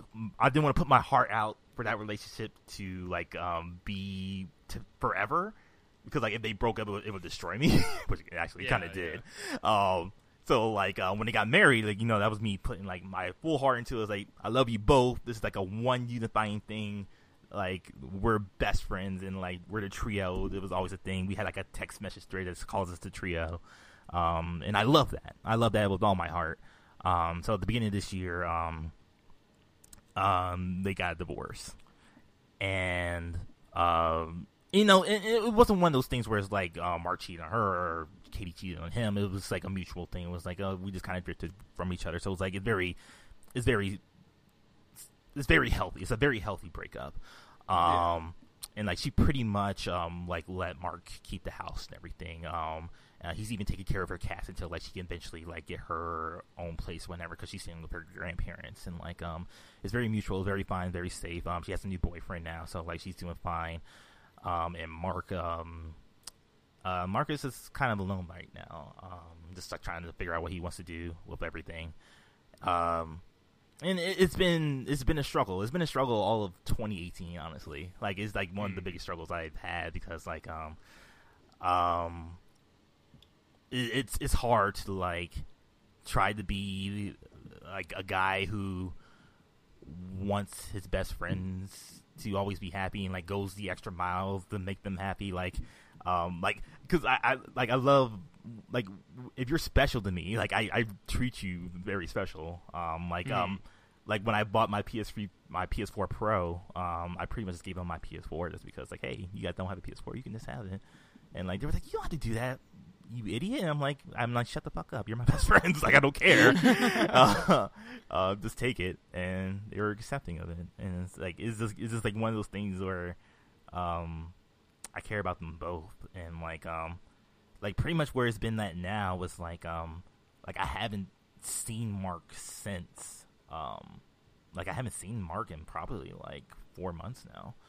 Um yeah, like um he streams constantly. Like he streams Overwatch every once in a while, and like I catch him on there. Um, I talk to him on there, and like we we joke around, we have fun then. And like anytime I stream, he like some I said pop into. We just talk a little bit there, and um I've seen Katie like a couple of times now, like maybe like uh three or four times. Um, saw her new boyfriend, and like obviously she's going through Mass Effect right now, so like she wanted me to be part of that. So like I go to her grandparents' place and like um meet them, um, and we have a good time as far as that. But like um it's kind of hard uh right now with me because like um um like my best friends were like a, a huge part of my identity of, of who I Mhm. am um as far as like how I can just love something and like it's always there and even though it still is there is it's just not the same anymore so like Mhm. it, it's, it's just an everyday thing I'm going through um uh, like no, I- absolutely. I mean, it makes sense. That sucks. Yeah. You know, it's it's hard to go through that. Yeah, like um, I should really go see Mark. Like I, I, I haven't seen him in months, and I just need to go and see him. But like, it's it's it's just like a struggle right now, especially because I'm about to Mhm. travel, and like um, like I'm like I, I'm dedicating to like going to actually going to see him after um I come back from um Mm. KF prom. But like, um, yeah, this is that's just what I'm going through right now. but like, um, Yeah. ev- I'm just living it through day by day, and like, um, you know, like they they're still my best friends, and like it's not like uh, I'm choosing between them or I have to choose between one of them. They're never even they're not even like remotely putting put me in that position because they know like how much it affected me as much as it affected them. So like, um, yeah, they're they're being great about it. I'm trying to do my best to be great about it for them, be the the guy that they need if, if they ever need anything. So mm, yeah, that's kind of where I am right now. You're a really good friend. I mean, that's that's ha- has to be incredibly hard for them, and it sucks because, like, I mean, you guys were such a tight unit, you Yeah. know, and Mhm. having to adjust to those changes, and you know how you talk to them, and and you know talking like together, and like what you guys used to do. So yeah, I mean, that's that's a lot to go through. I mean, it's it- good that they're doing so well. Yeah, I mean it's it's good that they're they're functioning independently of each other and they seem to be doing well. It's just it's also hard because like you're kind of in the middle. I mean, even if they're not putting you in the middle, you Mhm. f- I'm sure you feel in the middle. Yeah, Um, so that's yeah. I mean, that's not easy. Um, so I get that. I totally get that. Um, I've had friends that dated, and I mean, they obviously didn't get married. Um, so it's way different. But I mean, the closest thing I can you know compare it to is, I mean, I, two of my best friends dated, and when they broke up, they both texted me that day, and, and you know, the one who dumped the other one was like. Hey, we just broke up, and the other one was like, "Hey, you probably already heard. I got dumped." I'm just like, "Oh, yeah, and like they dated for a while. And i think that's like i said that's the closest comparison i have. But obviously that's way different than being married. But it's hard being stuck in the middle of that. That sucks. Mm-hmm. Because you want to be supportive of both of them but you feel like you're betraying the other one if you do. Yeah, totally. Uh, especially if it's i mean in a, in a sense like it's a good thing that you know katie and mark had you know a fairly amicable divorce and separation and that everything is like you know what like you said it wasn't like bad like a blowout or anything like that Mm-hmm. it's hard when it is a blowout you Yeah. know so nah, i feel you i feel you Mm. so what about you jess Um. So i'm just delaying mine as long as possible So once again, an obvious answer for all of these is always like Andrew, because like you've been around for like what, like a decade now, and so like you've helped me through a lot of things. Mhm. Um, but I'm actually I want to go with my dear friend Taylor Latham, um, who I absolutely it's adore. not her last name Oh my god! I always, oh my god, I always call her Taylor because that's just how I know her. But it's Taylor Rupel now. I'm just, uh, just a shitty friend, honestly.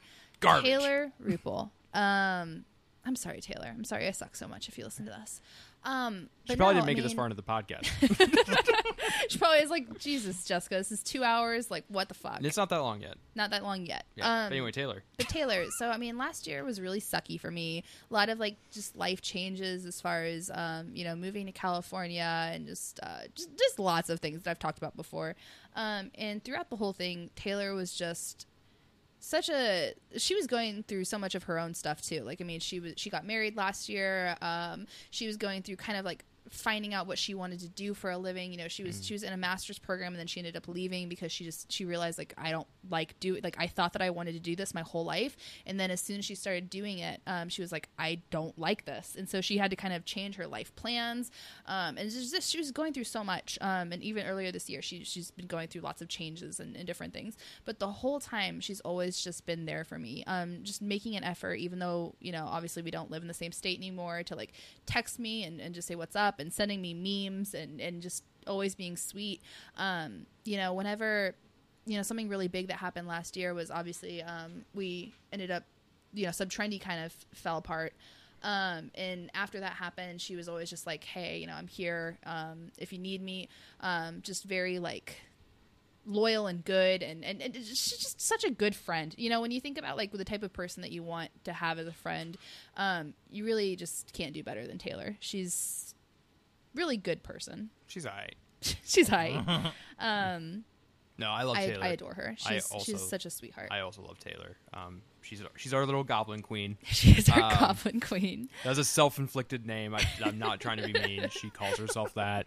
Um, so yeah, she's, she's a one goblin. of those people too. It's like, and this is something that I love is she's just whenever we would hang out, you know, she'll just come over and she would spend the night. And she's the type of person to where we can just both sit in the bed and both have a laptop on our laps playing like Darkest Dungeon or some shit, or like watching some show on, like, you know, or some spooky movie. Um, we'll go do our, you know, 11 p.m. or midnight McDonald's run for chicken nuggets. Dank nugs. I get them dank McDonald's like, nugs. You can just you can just be yourself. Like you don't have to like put effort into interacting. It's just such like a natural, you know, like we can just hang out and it's all good. yeah. You know, and I and I love having people who are there. Like she and she was so funny is like so she's like really big into like uh like she like Weird makes shit? chicken. No, no, no. Well, I mean that too, but like I was thinking she makes like a lot of chicken noodle soup and like soups and herby stuff. Oh, yeah. And like She's, she like- makes really good mashed potatoes. She, she makes really good comfort food. Oh my God, I want and like her Taylor's soup stuffed now. chicken and stuff. Like oh my gosh. So, but Taylor as a person is like comfort food. you know what I mean? Andrew's giving a very strange look. She's just very familiar No. and sweet and warm. I no, she is. No, I get that. She's No. the comfort food of humans. Yeah. You don't have to. Despite not having a soul, Taylor is good for one. Yes, You know? exactly. Yeah. good for the soul. Yeah. Despite her Um, lack she's. Yeah. she's the best. yeah, she's she's all right. So Andrew, how about you? Mine, i I mean, like Jessica said, mine is kind of mine's I mean, the the obvious and easy answer is Jessica, um, because yeah, it's been a fucking decade somehow, um, and that's been great. And she's, I mean, obviously she's she's helped me do literally everything. Because How am I as a what's my rating as a romance choice in your I life? mean, like what what Like did I a- rank Kaidan as? uh, six. No, I didn't rank Kaidan as a six. There's oh, no a fucking zero. way. Oh, okay. Okay, so you're like a one point five. Okay, cool. Okay, cool. cool, cool. Um, anyway, um, no, um, mine. I mean, aside from Jessica, because like I said, that's way too fucking easy and boring at this point. I mean, you guys have listened to maybe eleven episodes of us just talking about each other, which is dumb. Um, mine is my sister, um, who I don't give nearly enough credit to, um, because she's my sister. Uh, she's literally been around my entire life. And sisters are gross and icky. Well, uh, yeah, my sister's yeah, exactly. My sister is older than me, so I've literally known her my entire life. Um, and my sister, I don't give her enough credit for being as supportive as she is and as caring. Like she calls me on the regular, and I don't like talking on the Your phone Your sister calls me on the regular. Like because that's how supportive. I don't answer my phone. No, also just to talk to me. Oh, really? Yeah. I didn't know that. No, your sister texted me like in my phone a few days ago. Um, whenever we launched Slay, uh, I'm, I'm pulling this up because I just want to. She said, uh, "Caca motherfuckers," which is what one of the characters says in Slay. Your podcast is awesome so far. Sound quality is great. Lots of dynamic vocals. It's easy to tell the difference between people who are playing. You are a natural and definitely have a voice for this. Um, and I responded to something just nice, and she was like, "I'll always root for you. You make it easy though. You're so talented and hardworking." And like that's the type of stuff that your sister like sends. Yep. Like she went out of her way to listen to this podcast. You know, she's like such a busy person anyway, and like she's never played D and D. I don't think. Yeah, like, she has. Oh, she has. We've we've literally played with her. we have. Yes. Oh my god, I forgot. I forgot about that. Um, so we played one time with her. Oh no, it was that time with like Zach and stuff like that, Yeah, right? Okay, yeah. so I do remember It was one- that. it was one of those summer she games. played one. She she jumped in one time. Yeah. Um, but she went out of her way to listen to that, and like I'm I'm just. You know her her brother's girlfriend, or at least that's what I always feel like. I know Yeah. it's more than that now, but like that's what, and that's the type of stuff that she sends. She's just such a supportive person, so I'm Yeah. glad that you're shouting her out because she's incredible. Yeah, I mean, my my sister my sister's in the Air Force. She lives leads an incredibly busy life. She's constantly working on eight million projects. She's a lot like Jessica in that regard. Um, But hers are like so cool.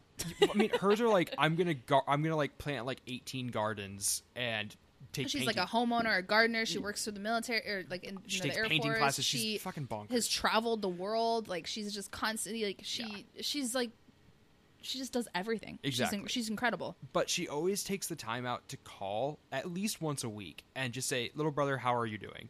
Aw. and it's great because like I can vent to her in a way that like I can't I can't vent to Jessica because Jessica hears all this sh- like all my complaints constantly. So like it's nice to be just like for somebody to not say I know like this sucks because it impacts them. Like you know Jessica uh, like stuff that happens to me obviously impacts Jessica because we live together and we're so close. But like my sister can step back and just listen and be like that sucks, dude. And she tells me that all the time. And my sister has her own shit she's dealt with. Like all of last year, she was dealing with a lot of bullshit, and into this year. And when we moved, and when we made the decision to move, She was like, "Hell yeah, do it! I'm so proud of you. This is great. You don't take risks. Fucking do this." And she was so very supportive of, of us. And sh when we went, when we moved, we stopped and saw her in Oklahoma where she lives, and she like put us up for a few nights and planned all these awesome activities to get us because we were driving to get us out of the car and like hang out and like do stuff, and it was so cool. And like I said, she just she calls me all the time to check in. She's like, "Hey, how are your projects going? Hey, how's your podcast? Hey, how's Jessica? How's Bruce?" Like she fucking loves Bruce, um, and she checks in on him. Yeah, no, your sister is a great, great sister, great friend. She's a really good person. I, I don't give her enough credit because, like I said, I don't like talking on the phone. So like sometimes she'll call. I'm just like, I can't do this right now. Like I I'm not emotionally prepared to talk to anyone.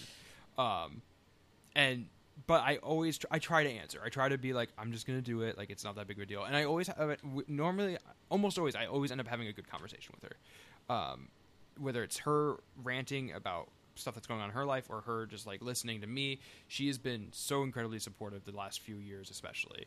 Um, with me trying to figure out what I want to do with my life, and like I said, meet with us moving and everything like that, the wedding and stuff like that.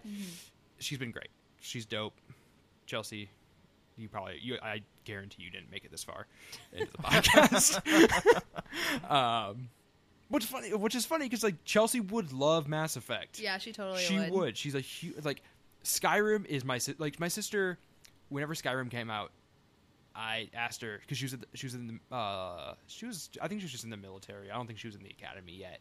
And so she like she had a bunch of guys around her who had Xboxes and stuff like that. It's like, have you played Skyrim? She's like, no, I won't let myself do it because I know I'll get sucked into it. I remember one of the things. So I mean, because you associate like. What's so funny is you and I both have sisters who are fairly nerdy. Like Yeah. Erica's a nerd too, and so Erica wants to be a police officer, Yeah. and your sister is in the military. And Yeah. obviously, those professions you can get a lot of shit because there's a lot of issues with Yeah. both of those. You know, Oh. yeah, exactly. Like, and there's just a lot of corruption and a lot of shittiness Yeah. in the military and in uh, law enforcement. Um, but you have Erica and Chelsea who are both like they both go into the like to these like recognizing these problems and they're both like yes but i want to help fix it and be a good one. Yeah, you know what i mean? And like both like with chelsea i remember asking like so why because i i have my own views on certain parts of the military and there's a lot that i don't agree with. Yeah. um and i'm like so why why did you want to join the air force? And she's like it's like the closest that you can get to like being a knight in modern times Yeah, and like being and like being like in lord of the rings like, like- i remember her telling me that and i was just like that's such a fucking nerdy ass answer and i love it yeah. she's like she's like this is like the my like the version of like being in the rebellion in star wars or like serving in lord of the rings or something like that and i was just like i guess that's fair Chelsea's Like, such a fucking true. dork, and I wish she I wish she embraced it more. But I know that she doesn't because she would get sucked into it, and then like her garden would fall apart, and she would cry for days. Yes. Um, so yeah, like Chelsea's a fucking dork. I love her. Yeah. she's stupid. Uh, she's great. Yeah, but no, I remember when she told me that answer. It was many, many years ago, and I was just like, "Wow, she's like really cool." Like I wasn't more thought out expecting that thought it would answer, but like that's really cool. Um, but yeah, Yeah. so shout out to those people. Um, you know, helping us get through all of our issues. Mm-hmm. Um, yeah, Friends it's been a good long episode. We been probably beat Alex's I now, think we huh? have. I think we have. I even need to check so now on that. tomorrow when you record with him, Nabashen, you can just be like, "Hey, guess what? Beat you, motherfucker." totally will. good, good, good, good.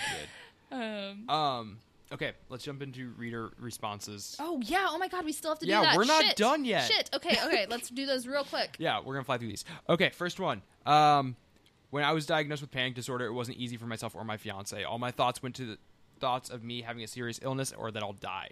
It was one of the lowest mo- moments in my life. It's not easy when your partner in crime is constantly worried that uh, they are going to die from an illness. Luckily, my fiance is my rock, and I know for a fact that I wouldn't be alive today without her because I wouldn't have been able to get through that alone.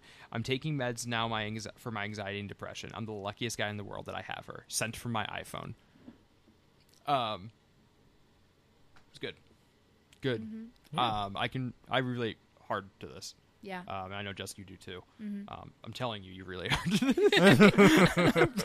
I know you do. No, I mean that's something. What's so funny is like I was thinking about this yesterday when I was driving home, and it's like I feel like not to rat all of my close friends out, but all of the people who I'm really close to in life all have um are fighting some sort of like mental disorder. Um, you know, like I like Andrew has, is had you know like depression, issues with depression. Um, you know, one of my really good friends, uh, major issues with anxiety.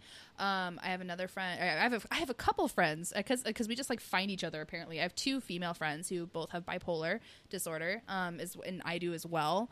Um, you know, I have a friend last year who struggled extremely hard with depression. Um, you know, like and I I, I surround myself with that with these types of people and i think the reason why is and i mean you're more likely to to suffer from mental illness if you're a very empathetic person because Mm. you feel so deeply and those are the types of people who i love are the people who feel and who are empathetic and who are understanding um but yeah, no, I mean, it's, and it's like you kind of have to. Uh, so I, I do understand, you know, dealing with with mental illness. I I have it. I'm around people who do, and you just kind of have to build that strong support system. You know, it's and, and we just rely on each other. When one person's more down, you have to make sure you're the one. You know, it's it's it's always a give and take. And um, I remember last year when I was when I was talking to somebody who they were having a very very very hard year last year.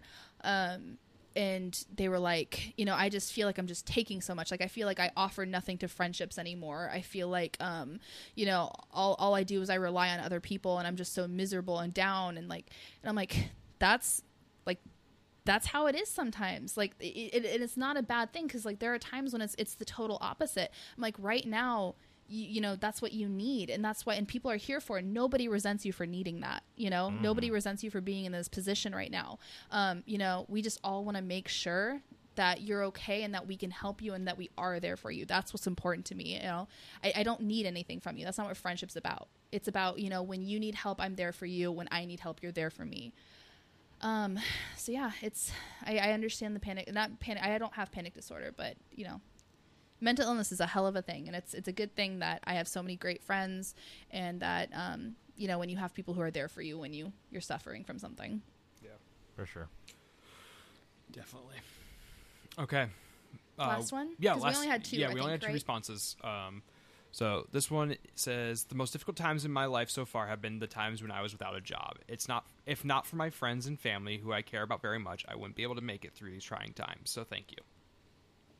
I I also get that really hard Yeah. um, because I've been unemployed for an extended period of times. It sucks does and feel i mean i also have just really bad anxiety when it comes to applying for jobs and stuff like that Oh, so yeah. when the pressure when the pressure's on to like get a fucking job you know it's it's worse well i mean and like what i think about is last year when we moved we moved without having jobs. Yeah. Like we had a save we had savings. Yeah. Um and we lived with my parents for like what two three months? Three yeah. Yeah, um while we were looking for jobs and stuff like that and, and getting situated and finding a place to live. Mm-hmm. um and you know so many people are like oh man i would love to relo- relocate to california but it's so difficult. And like it is difficult you know what i mean? And like we had it we it was easy for us and and that's got because we got, to rely on our families you Mm-hmm. know or like you know my family in particular.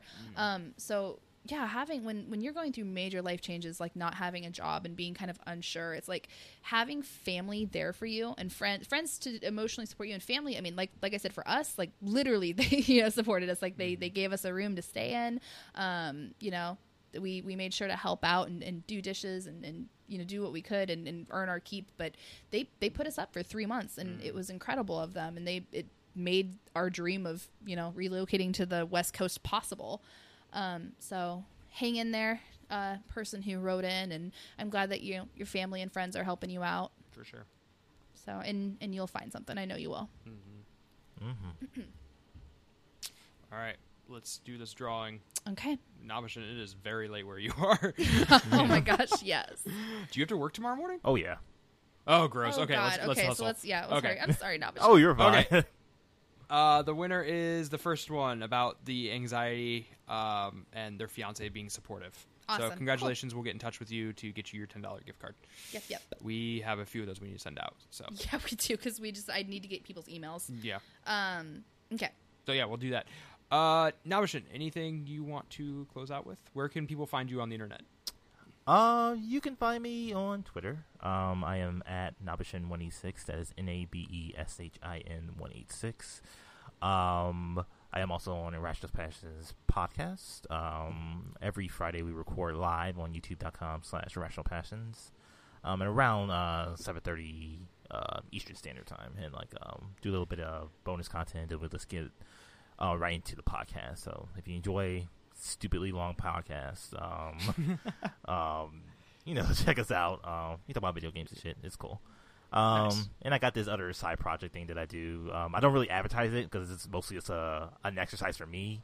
Because you know, I, I, I have problems um talking to people. I have social anxiety and stuff like that. So like, I try to like um, and, and, and it's more of like um, it's more of a thing where I just like I just want to just talk to people because like I, I enjoy having conversations and like having extended conversations just like this um, with people I enjoy talking to. So like I have a thing called Fresh Off the Dome on um, YouTube called um, yeah. Fresh Off the Dome and like um, is a, it's a topic based podcast where we just um, talk about what's ever fresh in our minds and like like the idea of it is just like um, there's no there's no real setup to it. We just like just go in there and go and just like just talk Mm. about the one thing until we're done talking about it. Um, I- it's super fun. I did an episode of that, and I loved it. I thought that was a lot of fun. Yeah. It was it was a blast. Yeah, I would love to do one yeah. with Jess later on, probably eventually in the future about something. Yeah. Um, yeah, yeah. no, I would love to. Definitely check out the Fresh Off the Dome because it's really cool. It's a really cool idea. Just like no prep, just go with it. Just free, yeah, Yeah. free form. Yeah. Like it's yeah. Um, Yeah. we got breaking news. Oh, Oh, what's the breaking news? Uh, we literally just got an email response.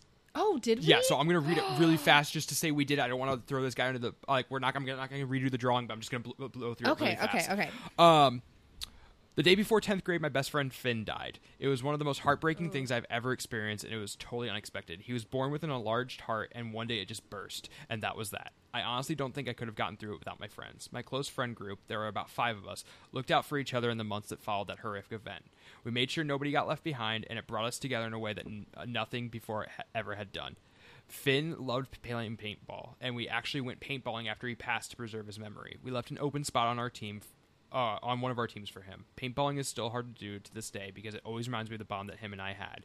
But the event bu- brought my friend group closer than ever, and seven years later, we're all still very close with one, one another. Thanks, guys. Oh my god. That, I literally got that while you were talking, Navishin. Like my phone went lit up and that email came in. Oh, so That's heartbreaking though. That's oh my terrible. gosh. yeah, and like I skimmed it, and that's why I want, wanted to make sure we, yeah, we threw yeah, it in we there. threw it in there. Um, because yeah, that's that sucks. That's hard. Yeah, Yeah. that Um, is. I've never, I've, I- I've never had to deal with um, losing a friend, Yeah, and I can okay. only imagine how hard that is. Um, I know we had another friend who who lost somebody really close to them um, a couple years ago. I don't know who you're talking about, but we'll talk about it later. yeah, yeah. Um, and like just, uh, or maybe it was only a year ago, but I just like listening to him kind of talk about it, and it's it's hard. I can't, Yeah. I can't imagine. Um, I, so, I had I had a childhood friend a couple years ago die of a heroin overdose. yeah, Um, and we hadn't talked in years, but I knew he was having a problem. Like, but I didn't know to the extent of what it was. Like, I didn't know he was doing heroin. Mm-hmm. Um, and because, like I said, we hadn't been talking in years. But yeah, it's hard. Um, went to his funeral, um, saw his parents for the first time in years, and it just yeah, it, yeah, it was hard. It was he died literally the day after Thanksgiving. yeah. Um, so every year around Thanksgiving now, I just think about his family. So I get Mhm. that in, in paintballing is obviously the same thing for this person. So Mm-hmm. it's hard. Yeah, I'm sorry to hear about that. Yeah. Um, I, I was trying to think of like the best word for like brighter inner. Yeah. you know what I mean? But Yeah. um, you know, it's it's it's heartbreaking. I'm I'm sorry. yeah, that's that's really hard. Um, but good thing you have friends to to help out. I love friends. Friends are the best. Friends are pretty cool. amazing. Friends are pretty cool. Um, and so thank all of you friends for listening to the show today. You guys um, are such an awesome support group. We lo- we love you know hearing your guys' comments about this and, and having you guys on and and just your support.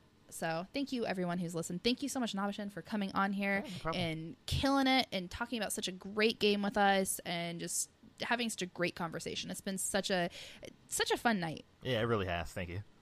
Yeah, thank you for being patient and you know staying up super late. We appreciate it. It was a blast. Um, so yeah, if you ever want to come back, you're more than welcome. Oh, for sure. Um, and we can maybe try to, if Alex ever comes back to try to beat your record. Um, you can you guys can just keep one up of each other because we are about to hit two hours. Ooh, Um, all right. So, but yeah, thank you so much, Nabishan. Thank you for everyone for listening. Um, it's been another beautiful episode of Kiss Kiss Game Game. Um, we have somebody else on the schedule. I don't know what it is as per usual, but we'll let you know. but, uh, we got a docket. We got a docket. There's a docket. There's a docket. There's a plan. Yeah. All right. Bye, guys. Bye.